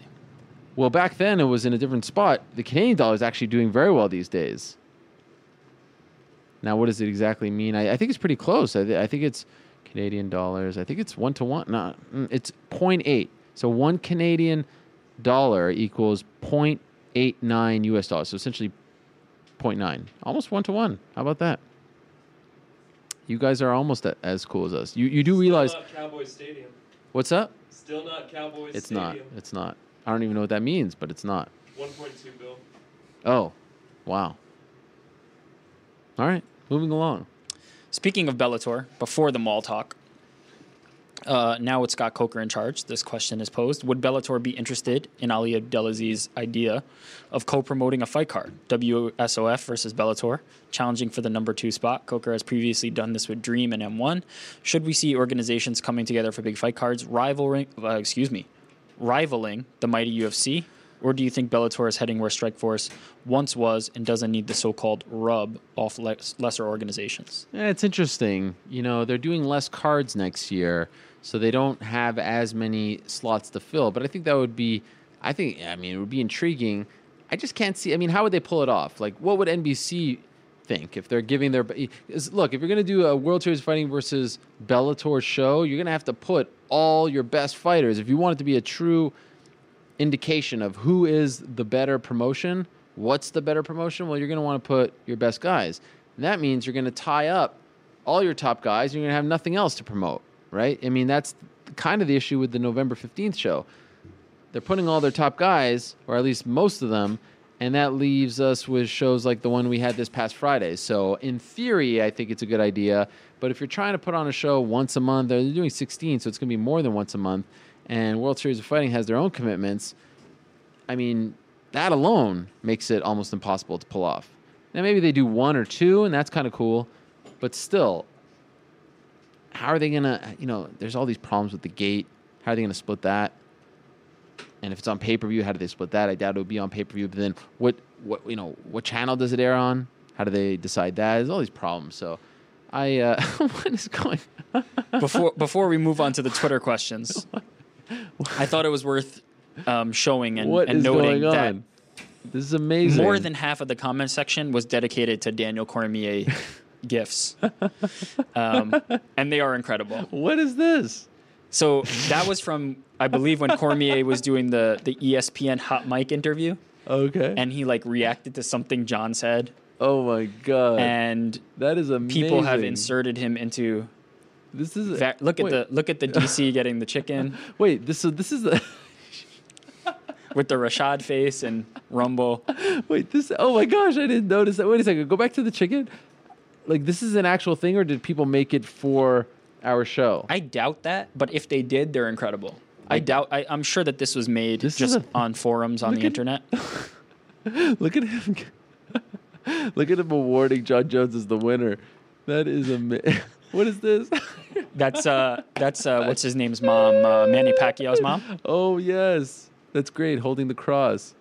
That is a fun one. We saw this one, John Jones body issue. We saw that one already. Wait, what's that one? That's 50 Cent from one of his music videos. Oh, John! It looks like Cormier stealing the belt in the back of the car if you look closely. The Charlie Chaplin one is amazing. Who makes these things? Look at this one. Look at this Family Guy one. Very intricate.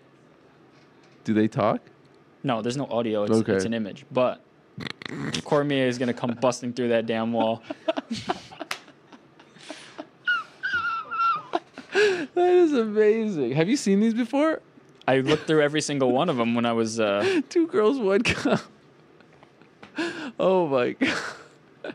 Cormier and Schaller in the middle, throwing the shoe. This is incredible. John Jones. When did he make that? Some of these are amazing. That fight one is amazing. Oh, my gosh. Look at this one, throwing the shoe. Oh, my gosh. This is incredible. Zoolander with Cormier. Oh, look at the wrestler. Kane. Did you see him flip? Oh, my God. Okay. Cormier's Nosferatu. If you're listening to this, you're...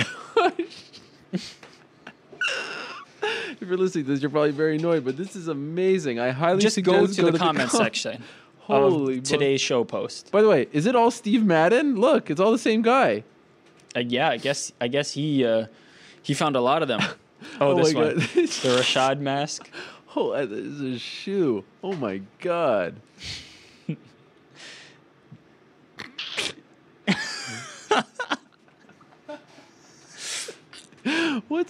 How does Steve Madden have this many gifts? I'm sure these were posted on a forum now. I didn't realize that it was the same person posting all these, so yeah, I'm sure. Oh, we got to show these to DC. This is unbelievable. If you are listening to this after the fact, you have to go to the comment section of the MMAfighting.com. So yeah, I wanted to show that before we moved on to the Twitter questions. Any other ones? No, those are the ones. Holy moly. I mean, that wasn't enough for you? That was incredible. I wanted to know. Oh, my God. That was unbelievable. Are you, like, sweating right now? I'm crying. Mucus coming out. I mean, everything's coming out here. That was amazing. Okay, Twitter questions. Does McGregor versus the loser of Aldo versus Mendes sound more intriguing than McGregor versus Bermudez or Lamas, the winner of that fight? Yeah, of course. I mean, that's a title fight at this point. You know, I keep going back and forth. I won't be mad. Well, he's asking versus the loser. Oh, the loser. Oh. You know, I don't like that because if it's Mendes and if Mendes wins and Aldo's still the champion, you're not going to give him another shot against Aldo. So if Mendes, this is really important for Chad Mendes, and I feel like this isn't being discussed enough. I mean, he's going to enter that awkward spot that Uriah Faber lives in and Joseph Benavidez, ironically both alpha male guys, and there are others as well. Junior Dos Santos is in that spot. 2 losses to the champion, Vincent Henderson, Anthony Pettis. It's very hard to get that third crack. But he has a trump card that those other guys do not, which is in the first fight, Jose Aldo cheated, and it directly led to the knockout. That's why he's getting the second fight. But I feel like you can, if he comes out and has a decent performance, you know, still loses but has a decent performance, he has that card that he can play where that first one, you know, like none of those other circumstances you mentioned were guys who, at any point, it felt like there was something questionable about the victories. Close fight, maybe, but not a blatant foul that led directly to a finish. And he can always play that card. That gets him the second fight, and he played it. But if he loses straight up in the second fight, if he loses in the second fight, then it's going to be impossible. I mean, it's going to be very hard, in my opinion. That division is, there's a long line forming, but I think Chad Mendes is, he doesn't fall far if he loses. He's still probably able to beat all the other guys in that division. In my opinion, I think he's the second best. Yeah, behind Aldo. Okay, what about Benavidez? Yeah, I could see Benavidez fighting for a title very soon. Really? Yeah. I think he has one win. Well, that's because of inactivity. Right. If he was racking up wins, I could see him fighting for... Would you do Faber again? If Barao was still the champ? If you earn it, you earn it. I think Faber could fight for a title for the next 10 years. He's going to continue to beat guys who are not the champion, and then he will continue to get title shots, and I have no problem with it.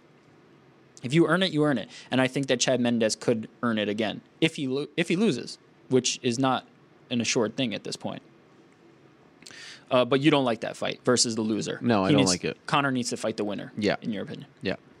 By the way, Conor, in case you didn't hear, is going to be in Brazil. That should be very interesting as well. Now, it doesn't necessarily mean he's getting the shot because guys show up, but I think it's very interesting and relevant and smart to have him there, or have him talk to some of the media there. It's a big market for the UFC. He can help generate some interest in the fight. I mean, you see Aldo and Mendes, they're being asked about him almost as much as each other. So I think it's a good call. Yeah, come on. There's no coincidence there.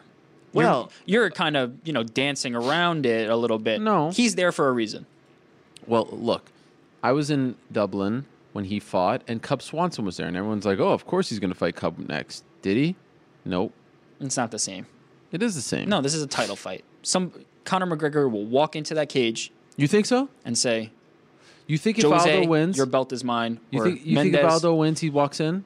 Guaranteed. Wow. I don't know if that's true. There's a reason he's there. All right. Next question. How much sense would it make for GSP to face the winner of Silva versus Diaz? The timing seems to be never better than now. Well, if Diaz wins, do you really want to see that fight again? I do not. Yeah. But I would love to see Silva versus GSP. It's the same kind of fight, right? No belts tied. We've always wanted to see these fights. Absolutely. I never really thought of that, by the way. Silva, Diaz happening January 31st. Brilliant. Sign me up. Bring it to Canada. Yep.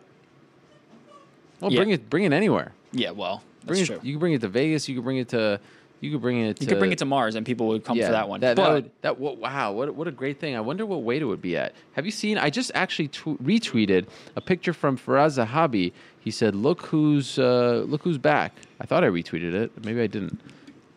What happened to it? I'm pretty sure I retweeted it. I guess I didn't. Slipping. Yeah. So anyway, first day back in training, George St. Pierre looked awesome. GSP looks kind of big, and I'm not talking about fat. He's jacked. You see this picture? No. I'm going to retweet it now, just for you. Here we go. Retweet. Click. There we have it. So anyhow, he looks big. I wonder if it would be maybe 180. You think it would be 180? You think Anderson can make 180? Oh yeah, I think Anderson can make 180. Wasn't the hang up not Anderson? When the discussions were really getting down to the nitty gritty, wasn't he, you know, even willing to go down to like low 170s or something like that? Mm. I don't know. I mean, that's all, you know, everybody's talking, but and that doesn't. That, also, that's he's gotten older now. Yeah, I don't know, but I remember distinctly feeling like at that time that Anderson's weight was not what was holding that up. And by the way, I'm being told here from someone, I don't know if he wants me to say my name or not, his name or not, so I'll leave that out, but he tells me via G-Chat that Aldo can't hear Conor McGregor's name anymore. There was a media day last week with big media outlets, and he said he wouldn't talk about McGregor. Interesting, right? Oh, he's going to hear about him if he wins. Probably going to hear about him this week as well. He's going to walk right into that cage, and he's going to hear a whole lot about him. So we're all in on Silva GSP, yeah? All in. I love that. Let's make it happen. Although, which fight would you prefer? Silva GSP or GSP Rory? Silva GSP. Really?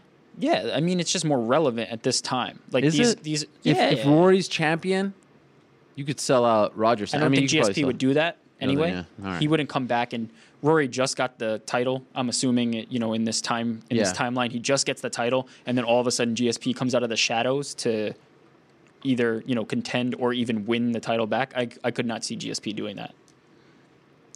Plus, I'd rather see Silva versus GSP anyway. How about Jeremy Botter tweeting out? The DC MMA, which is Daniel Cormier's Twitter, gifts in the comment section of this post have my stomach hurting from the laughs. I mean, this post, that's what we are. That's what this show is. This post, we're just a regular post. Oh, come on. I mean, where's the respect? Shout out to Jeremy Botter. Sort of. Our next one. How did you find Chael's podcast? Oh, yes. You owe us an explanation. Did you download it to hear the Chris Lieben story? Now, I did. I listened to it as well. Okay, let me know what you thought. Oh, I thought it was fantastic. And I thought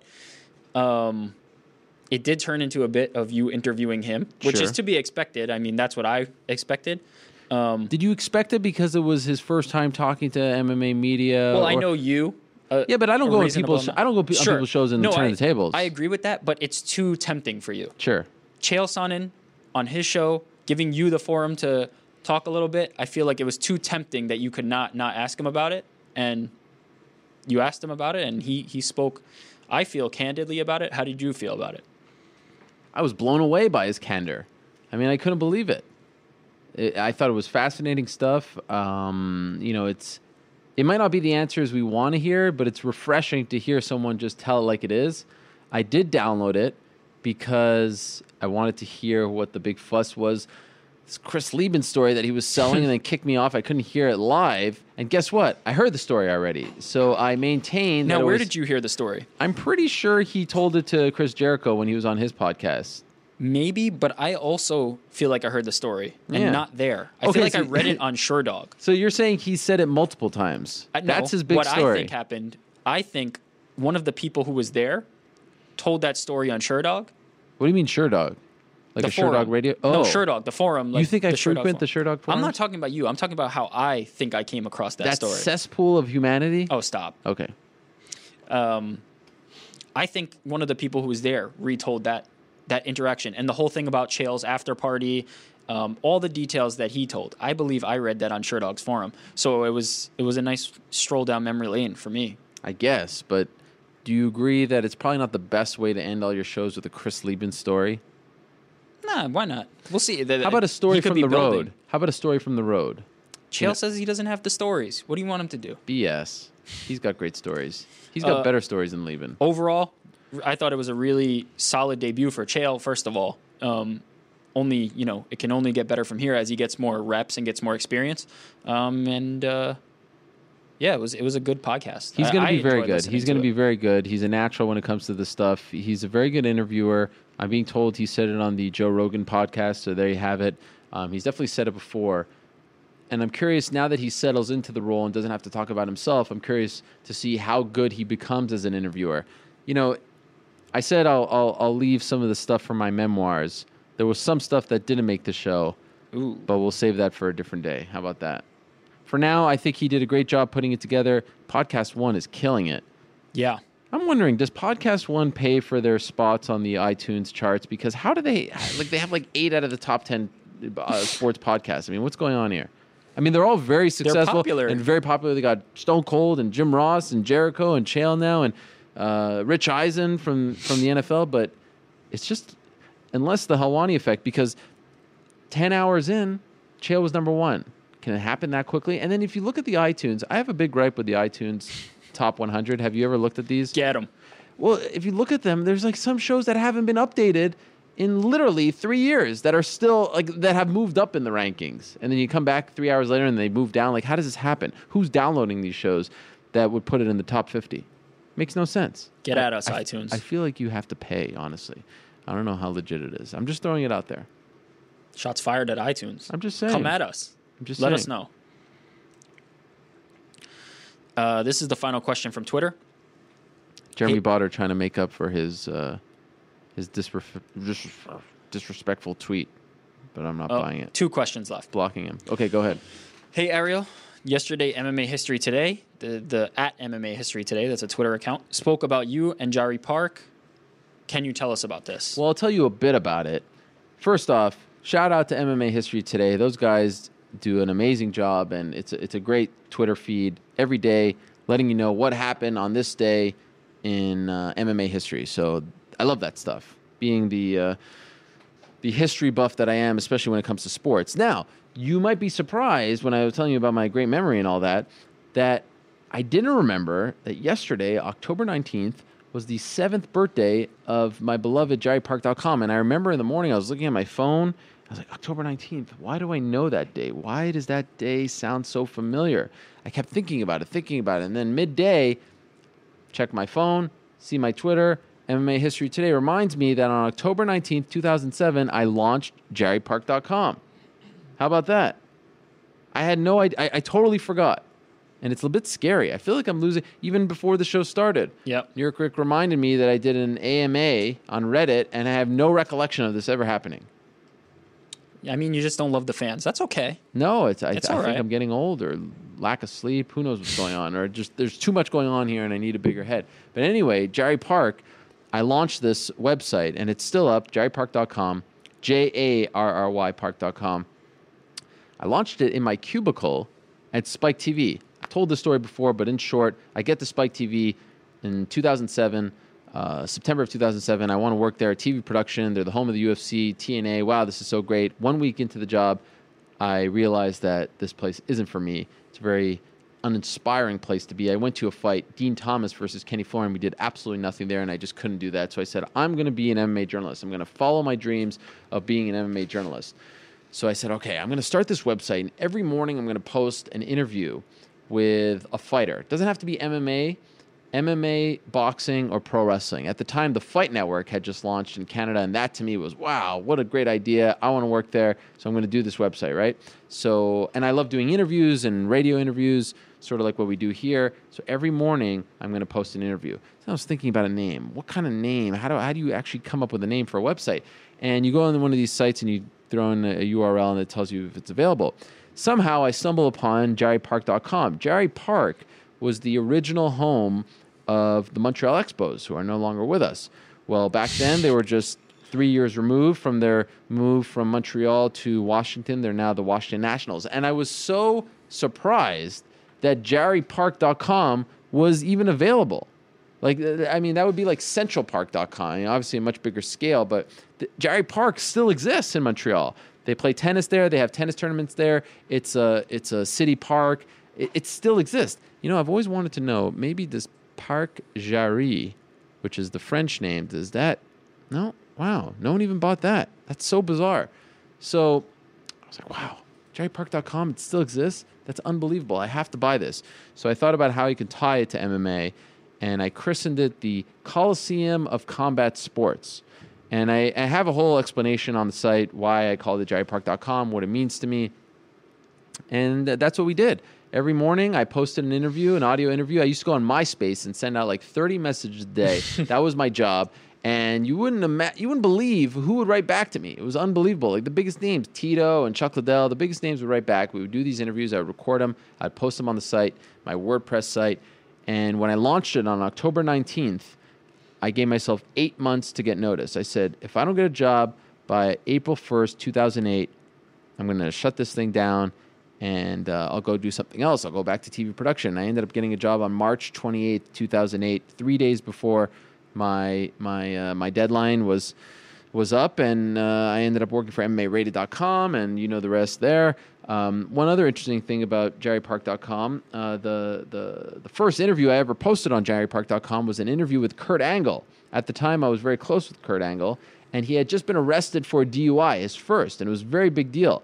And he gave me like this 1 hour interview when he was at like his kid's softball game, and Dave Meltzer, very thankful, I'll always be very thankful to him for doing this, wrote a huge, like a 3-page recap of this interview in the Wrestling Observer newsletter. And I was like, wow, I can't believe it. I can't believe I'm actually, like that to me, I made it. And the just when Jerry Park was 1 month old on American Thanksgiving of 2007, Mauro Ranallo had me on his Fight Network radio show with John Pollock. They invited me, and that to me, I was like, wow, I can't believe it. It's all downhill from here. So those are some of the memories I have for JerryPark.com, 7 years old, time flies, unbelievable, and I'm really touched that MMA History Today remembered that. And I asked him how he remembered it, and he said that I mentioned it in the Chael interview that I started on October 19th. And so you remembered this a week ago. Yes. And then forgot. Totally forgot. Crazy, right? Damn. How about that? Now, Jerry Park ties into the next question as well. Oh, yes. The next question. Okay, I'm putting this out there. How did you and New York Rick meet? Now, do you know how it ties in? I mean, I feel like I know how we met, but I don't know how it ties in. So when I've told the story before of how I emailed you out of the blue. Yeah. Marcus Brimage, Rampage. Yeah, and talked about that and wanted to work with you, for you, on the MMA Hour. I like now, for better than with, but whatever. Tomato, tomato. Work for you on the MMA Hour, sir.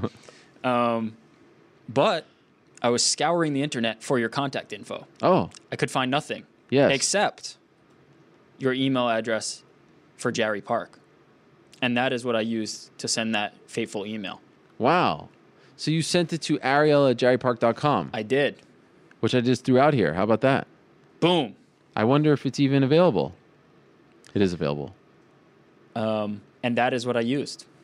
How did you... So you knew about Jerry Park, because it was still like several years removed. I knew about it in a very like roundabout way. I'd heard it, but I had... Like it wasn't something like I visited. It wasn't bookmarked or anything like that. But in scouring and searching, I found it. And I thought that is how I'm going to do it. It's funny because nowadays you could just probably send a tweet, Facebook message. Oh, there's plenty of other ways to get noticed. But that was it, Jerry Park. But you weren't a visitor of JerryPark.com. No. When it was actually active. That's before I started consuming MMA really? Media like that. When did you start? No, you know what? That's not before, because back in... it depends. I mean, I was actually on the forums, SureDog forums. Again, I'm referencing the SureDog forums. Are they paying you for all these? No. Back in the days of Pride, but I wouldn't say I necessarily went to websites, because I wasn't interested so much in stories and articles and news. I kind of just wanted to find other fans. So I would say I didn't start visiting websites for news regarding MMA until around that time. So yeah, Jerry Park was not something I visited regularly at the time that it was live, at the time that, you had... When did you start, you said? So... What year? What would you say the heyday of Pride would be, 06? Oh, yeah, so that was way before. No, but as I was saying, I was on the forums more. I wasn't really visiting... You wouldn't go to the news? I wasn't. That's so weird. Into that until later when I started... Okay, how about this? Picking up news. So maybe 07, 08 is when I started, looking for actual MMA news. How about this? December 14th, 2011. Eric Jackman to Ariel@JerryPark.com. 4:54 p.m. Hey, you chose the question, and I got to give the actual email here. All right, Mr. Helwani, I found the email. I had to go back. You know how many emails I just had to go back? Mr. Helwani. I have it starred. It means something to me. I'm not sure if this is the right avenue to contact you, but I couldn't find any other email address, and I don't have a premium account on LinkedIn. So I'm giving this a shot. First off, you're like totally wasting my time with this introduction. Just get right to it. Well, I was hoping you would see the Jerry Park email, and you know it would mean something to you, and there'd be reverence. Sure. I'm a 24-year-old New Yorker who is currently interning at Gawker Media, and that stint is coming to an end. I have nothing lined up for the immediate future, so I'm taking the advice I've seen you give in multiple interviews and going for something I want. How about that? Wait, real quick. Can you do the math? Did Eric talk up his age? Was he actually 23 at the time? When were you born? My birthday is August 1st, 1987. When was the email from?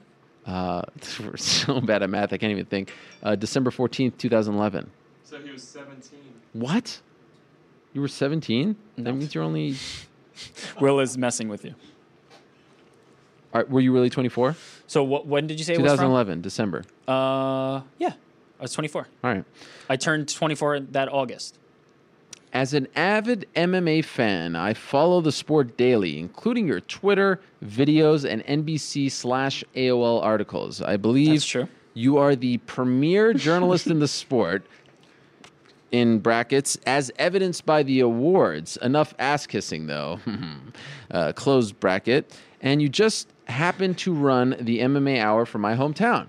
I want to be a part of it. Any part of it. I'm willing to work unpaid, open brackets, which is a stupid thing to say.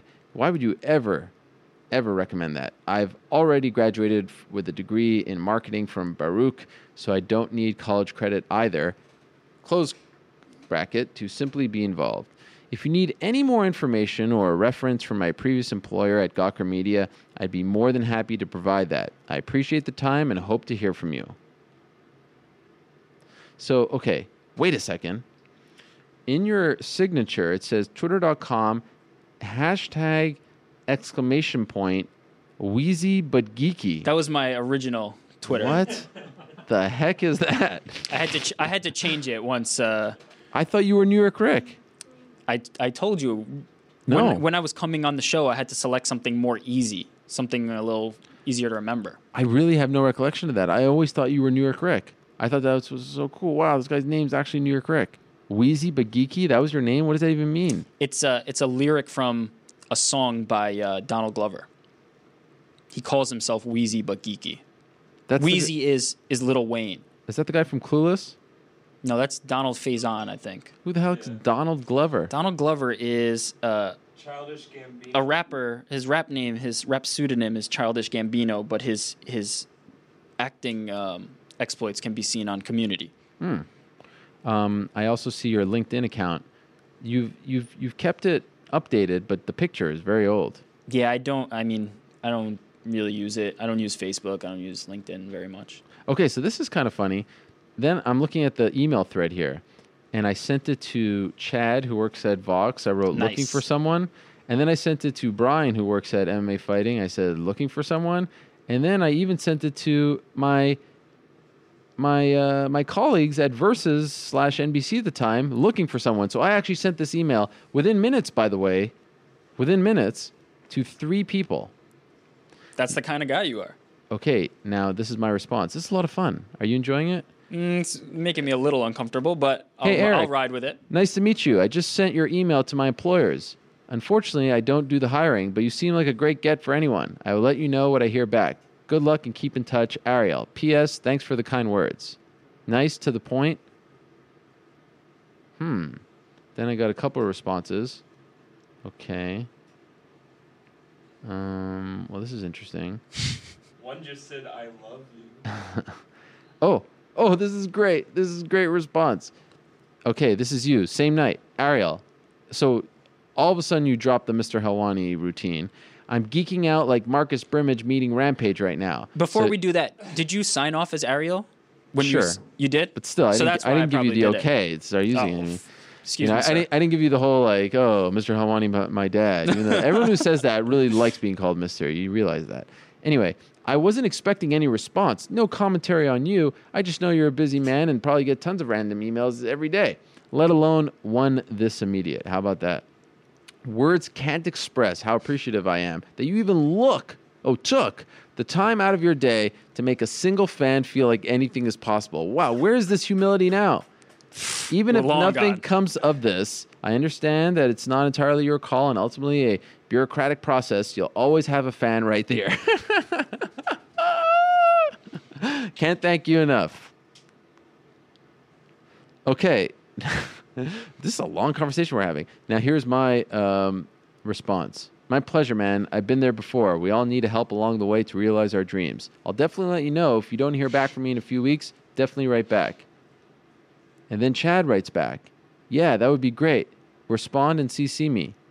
Hey, Eric, meet Chad. Chad runs production for Vox Media. Chad, Eric reached out, blah, blah, blah. Hey, now Chad wrote you, nice to meet you. What's your schedule? And then in the midst of all this, Versus turned you down, and off we went. Thanks, Versus. Well, look where they are now. So what'd you do? You had to go in, do a... I interviewed with Chad. How'd that go? Good. I'm here, right? Yeah, that's true. You actually helped build the... Literally build. With your own hands. I carried I'd say, 6-foot by 4-foot piece of plexiglass that served as the divider between the studio. Remember the little hot box area with me, Isaac, and Jared at the time? Sure. So I carried that piece of plexiglass onto the subway and brought it home from, I believe it was in Chinatown. That was amazing. Okay, before we wrap this up, let me just get your thank you note out of the way. Oh, God. This is on January 1st. Wow, they interviewed you on January 1st, or maybe you just... They interviewed me in late December, I think. Okay. Ariel, I'd like to start out by expressing the utmost gratitude again for you taking the time to read my initial email. That act alone meant a lot to me and exceeded my expectations. Due to your email on my behalf, I was able to get a meeting with Chad 2 weeks ago. At that point, he offered me a position in some capacity. My title and day-to-day responsibilities remain murky/unclear. Wow, look at you with the passive-aggressive shot at Chad. This guy's helping you out. Helping out with the MMA Hour. I don't see it that way, but okay. Needless to say, I cannot be more excited, and I intend to work as hard as possible to contribute to an already amazing product. I'm still in disbelief at how accommodating and generous the people I've contacted have been and how quickly things have happened. Thank you. Eric Jackman. P.S. I hope you had a great Hanukkah and New Year. Look at you, trying to earn some brownie points. And great work at 141. Oh, the UFC 141. The Hedis interview was one of my all-time favorites. Get out of here. No, it really was a good one. If you go back watch that one. I think it was either his first or second one. I really liked that one a lot. I still, to this day, remember it. And the Volkman spot was ... interesting. Although you used 5 dots. I think that's when he like ranted against... Yeah. Hey... Last thing you wrote, but, why no Dana interview? Kidding. What was up with that? I don't know. I don't remember. I do remember the Hedis and Volkman thing. I don't know. What was the Hedis one about? It was either the first one, where I just liked his demeanor. He had the little backpack on. Ah, yes. Kevin Durant-esque. Yeah, and he just seemed... He seemed like he was, such a well-spoken... kid for such a young competitor in the UFC, and I really just enjoyed his personality and his demeanor, and I still I think Hedis is a good good interview. Yeah, he is. Haven't seen him in a while. Yeah, I was just thinking that I was like, there's not really a recent reference I can make, but I do remember really enjoying that one, and obviously. We've also referenced the Marcus Brimage. Sure. Who could forget? Interview. At the end, I wrote some stuff. Glad to have you on the team. Welcome to the team. Looking forward to working with you. And thus it began. Well, that was fun. Sure. Finally, before we get to our quick picks here, the odds and all that, how about some breaking news? Phoenix native and 2008 Olympic wrestling gold medalist Henry Cejudo is back in action on December 13th. UFC Fight Night, a.k.a. UFC on Fox 13 at the U.S. Airways Center in Phoenix, Arizona. This was just announced and reported by the AZ Central Sports. And who's he fighting? He's fighting Dustin Kimura. 3-round bantamweight bout. that is interesting to note and important to note because, as you recall, he failed to make weight in his UFC debut as a flyweight, and Dana said it's bantamweight or bust. So he's going up to 135, and he'll be making his debut. Of course, he's from that area, so it makes a lot of sense to have him fight on the card. So good luck to Henry Cejudo. He was on this show talking about his struggles. We wish him the best of luck. Okay, it is UFC 179 this weekend. How about some look at the some picks on the odds? Yeah, you're going to have to do it, though. Oh, all right. Here we go. I looked it up earlier when we were talking to Chiappetta. Let's rifle through them. Actually, before we do that, two things. Oh, by the way, now I'm getting people who are asking for a job. Give me a job, too. And New York Rick is a bum. You opened that door. You opened Pandora's box. Oh, my God. Do any of them have audio experience? Yes. What are you trying to say, Will? That's it? You're done with us? No, we'll see. Oh, my gosh. I'll interview them. That'd be fun. Yeah, that would be. I could use an intern. That could be a Skype in. That's one of the time slots on the show. You have to Skype in for your interview. Well, I feel like we need a step before that because we get some freaks, you know? Yeah. Let's, you know. How about this breaking news that Will wants out? No. Just like that? What do you got? You jumping ship? Will's in it for the long haul. I mean, I got fired 6 months ago. I just keep showing up. Just for this show? Yeah. Keeping the dream alive. My life is awful. Well, you'll always have a home here. I don't care what happens to you. Two things. Yes. One, Metamorphs 5, tickets on sale. Okay. People go out and get them. It's going to be incredible. Second, this Friday. Do you know what's this Friday? This Friday is... Okay, this guy keeps emailing me now. Stop emailing me for a job. New York Rick is not leaving. He keeps calling you a bum, by the way. Sure. Not the first time somebody's... Okay, this Friday is October 24th, right? Yes. I don't know. Bellator is back on Friday. Okay. But also, Glory's back. Oh, yeah. Top 20 knockouts. Look at you with the plugs. 11 p.m. 11 p.m. on Spike. Glory, top 20 knockouts. I feel like there's something else. I don't remember.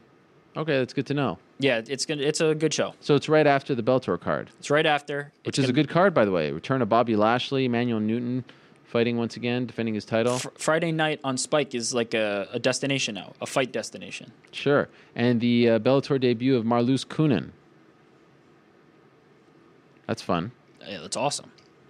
Okay, let's look at the odds.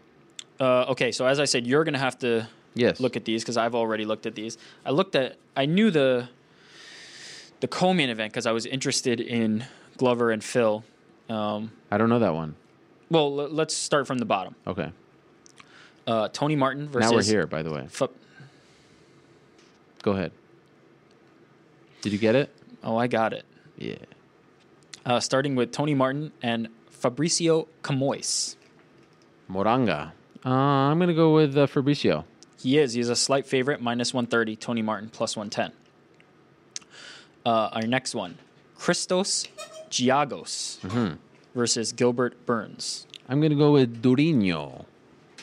That's Burns, right? Oh, come on. Yes, of course. Yes, he's a moderate favorite. Actually, a pretty big favorite. Minus 330. Giagos is plus 270. This is a fun one. Andre Tachifili versus Felipe Arantes. Man, Tachifili got to get back on track. I'll go with the pizza lover himself. Yes. Philly is minus 120. Arantes is plus 100. So it's essentially a pick 'em. Yep. As was the first fight. So a few close ones so far. This is a fun one.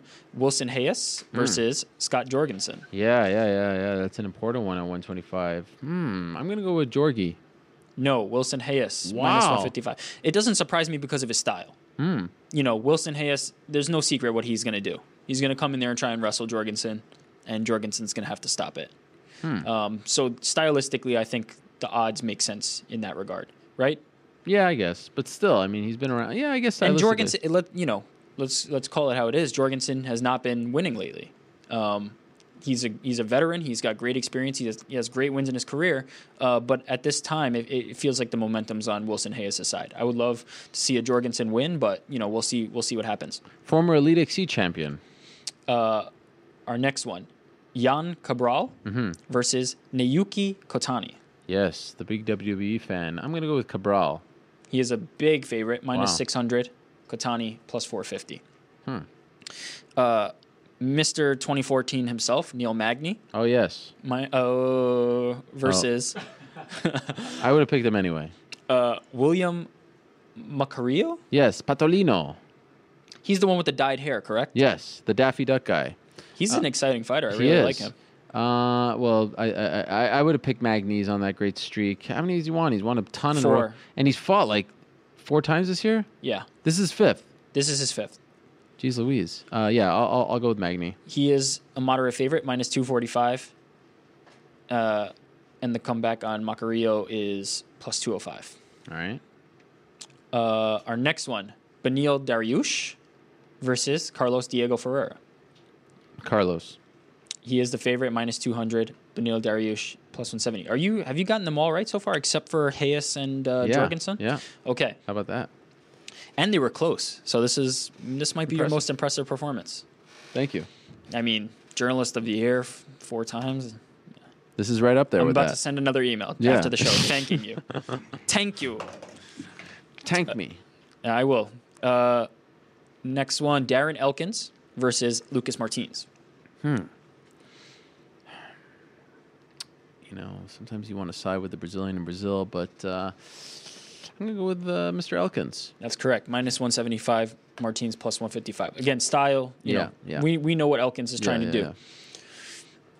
Our next one, Fabio Maldonado versus Hans Stringer. I'll go with Fabio. Slight favorite, minus 150. Hans Stringer plus 130. Killing it. And co-main event, Glover Teixeira versus Phil Davis. This is a tough one, right? Is it close? As Chuck Liddell falls over. Is it close? You won't even say.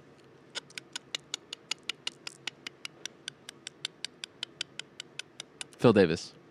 Phil Davis is the underdog. Wow. Glover Teixeira, minus 325. That's sizable. Phil Davis, plus 265. Everyone's off the Phil Davis bandwagon. I feel like people think that his wrestling has been kind of exposed by Rumble Johnson in the sense that... Glover Teixeira is no Rumble Johnson as far as wrestling is concerned, right? Glover's takedown defense isn't bad. Phil Davis. Fact, it's pretty good. Yeah. We saw, you know, Rampage tried to wrestle him a little bit. I mean, it was more of a slugfest, but... I don't think Glover is going to be very easy to take down, although I think Phil will be more persistent and a little sharper on the takedowns in this one. I could see value in Phil Davis because of the stylistic matchup, but it's going to be dicey. You know, Phil, when he's standing, he gets a little wobbly on his feet. He gets that ice skate. He seems to be one of those guys who can't really grip the mat, and he starts sliding around, and that could be a problem against a guy who hits with the kind of strength that Glover Teixeira does. I mean... So you're going against your boy. I think the value's on Phil Davis. Wow. After all that. Well, what I'm saying is I think he will be persistent, and I think he will be able to eventually secure takedowns that make the difference. But it's a super dangerous fight for Phil. I mean, he doesn't have easy fights, so... That's an interesting style of fight, and I think it's going to be exciting one way or the other. Well, he's back at the scene of the crime. He defeated Lyoto Machida and Wagner Prado in Brazil. He's 2-0 in Brazil, and in fact, I'm pretty sure I've become a Rio expert. If you look at his Wikipedia page, and maybe Guilherme Cruz, if he's still watching, I'm pretty sure the photo of him on his Wikipedia page is on the streets of Rio, because I noticed the sidewalk, and he's walking shirtless on the streets of Rio. So what I'm trying to say by that is Rio has been good to Mr. Wonderful. The adopted son. Yeah. And we already mentioned the odds on Aldo Mendez. Aldo is the favorite at minus 230 and Mendez plus 190. Scale of 1 to 10, how excited are you for the rematch? I don't think the rematch portion of it plays into it. No, just the fight. Just the fight. The fight as it is, I'm excited because but I don't feel... You didn't answer my question. Scale of 1 to 10. 8? That's pretty excited. Yeah, I mean, I don't think we saw what Chad Mendes is truly capable of in the first fight. I think we got robbed a little bit of seeing, you know, how this is going to play out. And as we know, Aldo is always fantastic early, and late he leaves a little bit, you know, to be desired. And we'll see if Chad can capitalize on that, or if he, you know, can make it an interesting fight early as well. I don't think we saw how this one will play out in the last fight. So I'm pretty excited to see it. Well, that is all well and good. I'm going over there for two reasons. A, to see my colleague over at MMA Fighting, Guilherme Cruz, in person. Don't get the opportunity to do that very often. And two, to have some acai. Last time I was there, I had 7 servings of acai in a 72-hour period. This time I'm actually there for a little over 48 hours. How many acais will I have? Follow me on Twitter, Instagram to find out. I'm not going to go that crazy this time because I almost went too crazy and it turned me off from acai for quite some time. But I am excited. Boni acai, acai con granola. I mean, I went to one in Brooklyn, acai place. It was nothing compared. I mean, it was almost laughable that they were calling this acai. On Bedford. I don't want to give them. Actually, I will say I went there and there was a huge fan over this kid who said he was 19 and he's going to be a future bantamweight champion. So I'll give him a shout out. He was working behind the counter. But, like, if you've had acai in New York City, at least, it's not even acai. Comparing it to what they have in Brazil, it is unbelievable. I wish I could bring it back for you guys. Amazing stuff. Maybe I'll bring some Boni acai. Off air, you should tell us where it is so we can go try it here. Fair enough. And if you ever bring back the real stuff. Yes. But, man, it's something else. It's really something else. The acai in Rio. Unbelievable. Also, what's unbelievable there, their juices. Like, they have mandarin juice, and it's just, it feels like you're taking a bath in the rainforest. It is so fresh. So the fights are cool, but that's why I'm really going. All right. That does it. Right? We're good. That's it. We're done. I'm looking at this Daniel Cormier face with the Popeyes. So great. Thank you to Steve Madden who did that. It really is all him. Well done. UFC 179 this Saturday, going to Rio. Thursday night, you can hear my music, but don't worry because the MMA beat is still on this Thursday. I planned it so that I wouldn't miss the MMA beat because you need your MMA beat. But remember, Monday, no show, back Tuesday, same time, same place, different day. And then the following week, we're back. Monday. I like the Monday show better. It feels right. Coming off the weekend, big fight. That's our day. Sometime you just can't pull it off. Unfortunate. How about this? I wanted to mention this. It's been a while since I brought this stuff up, but we're on SoundCloud now. Thank you to the people in the back who hooked that up. And we're getting a lot of love on SoundCloud. People are going to SoundCloud. So now you can get us on SoundCloud, iTunes, Stitcher, TuneIn, and other places as well. But SoundCloud seems to be a spot that people go. So thank you to SoundCloud. Good to be there. I want to thank Mike Chiappetta for stopping by. All the best to him. It was great to catch up. I want to thank Daniel Cormier for stopping by. Congratulations on the co-host gig. What does Guilherme have to say? Yep, that's Rio. How about that? Phil Davis. I know my Rio. I want to thank Royce Gracie. Check him out tomorrow at the meet and greet 5 to 7 in San Diego, Dave & Buster's. I want to thank Mitch Gagnon. Best of luck to him as he faces Renan Barao on December 20th. Thank you very much to Jessica Aguilar and her luchador masks. Good luck to her on November 15th. Thank you very much to Dan Miller. Good luck to him on December 20th, and good luck with the new gym opening on November 1st. Thank you so much to all of you for all your questions, comments, and for your time. Thank you for tuning in. We'll see you next Tuesday, same time and place. Enjoy UFC 179. I'll see you there. Until then, peace. I'm out of here.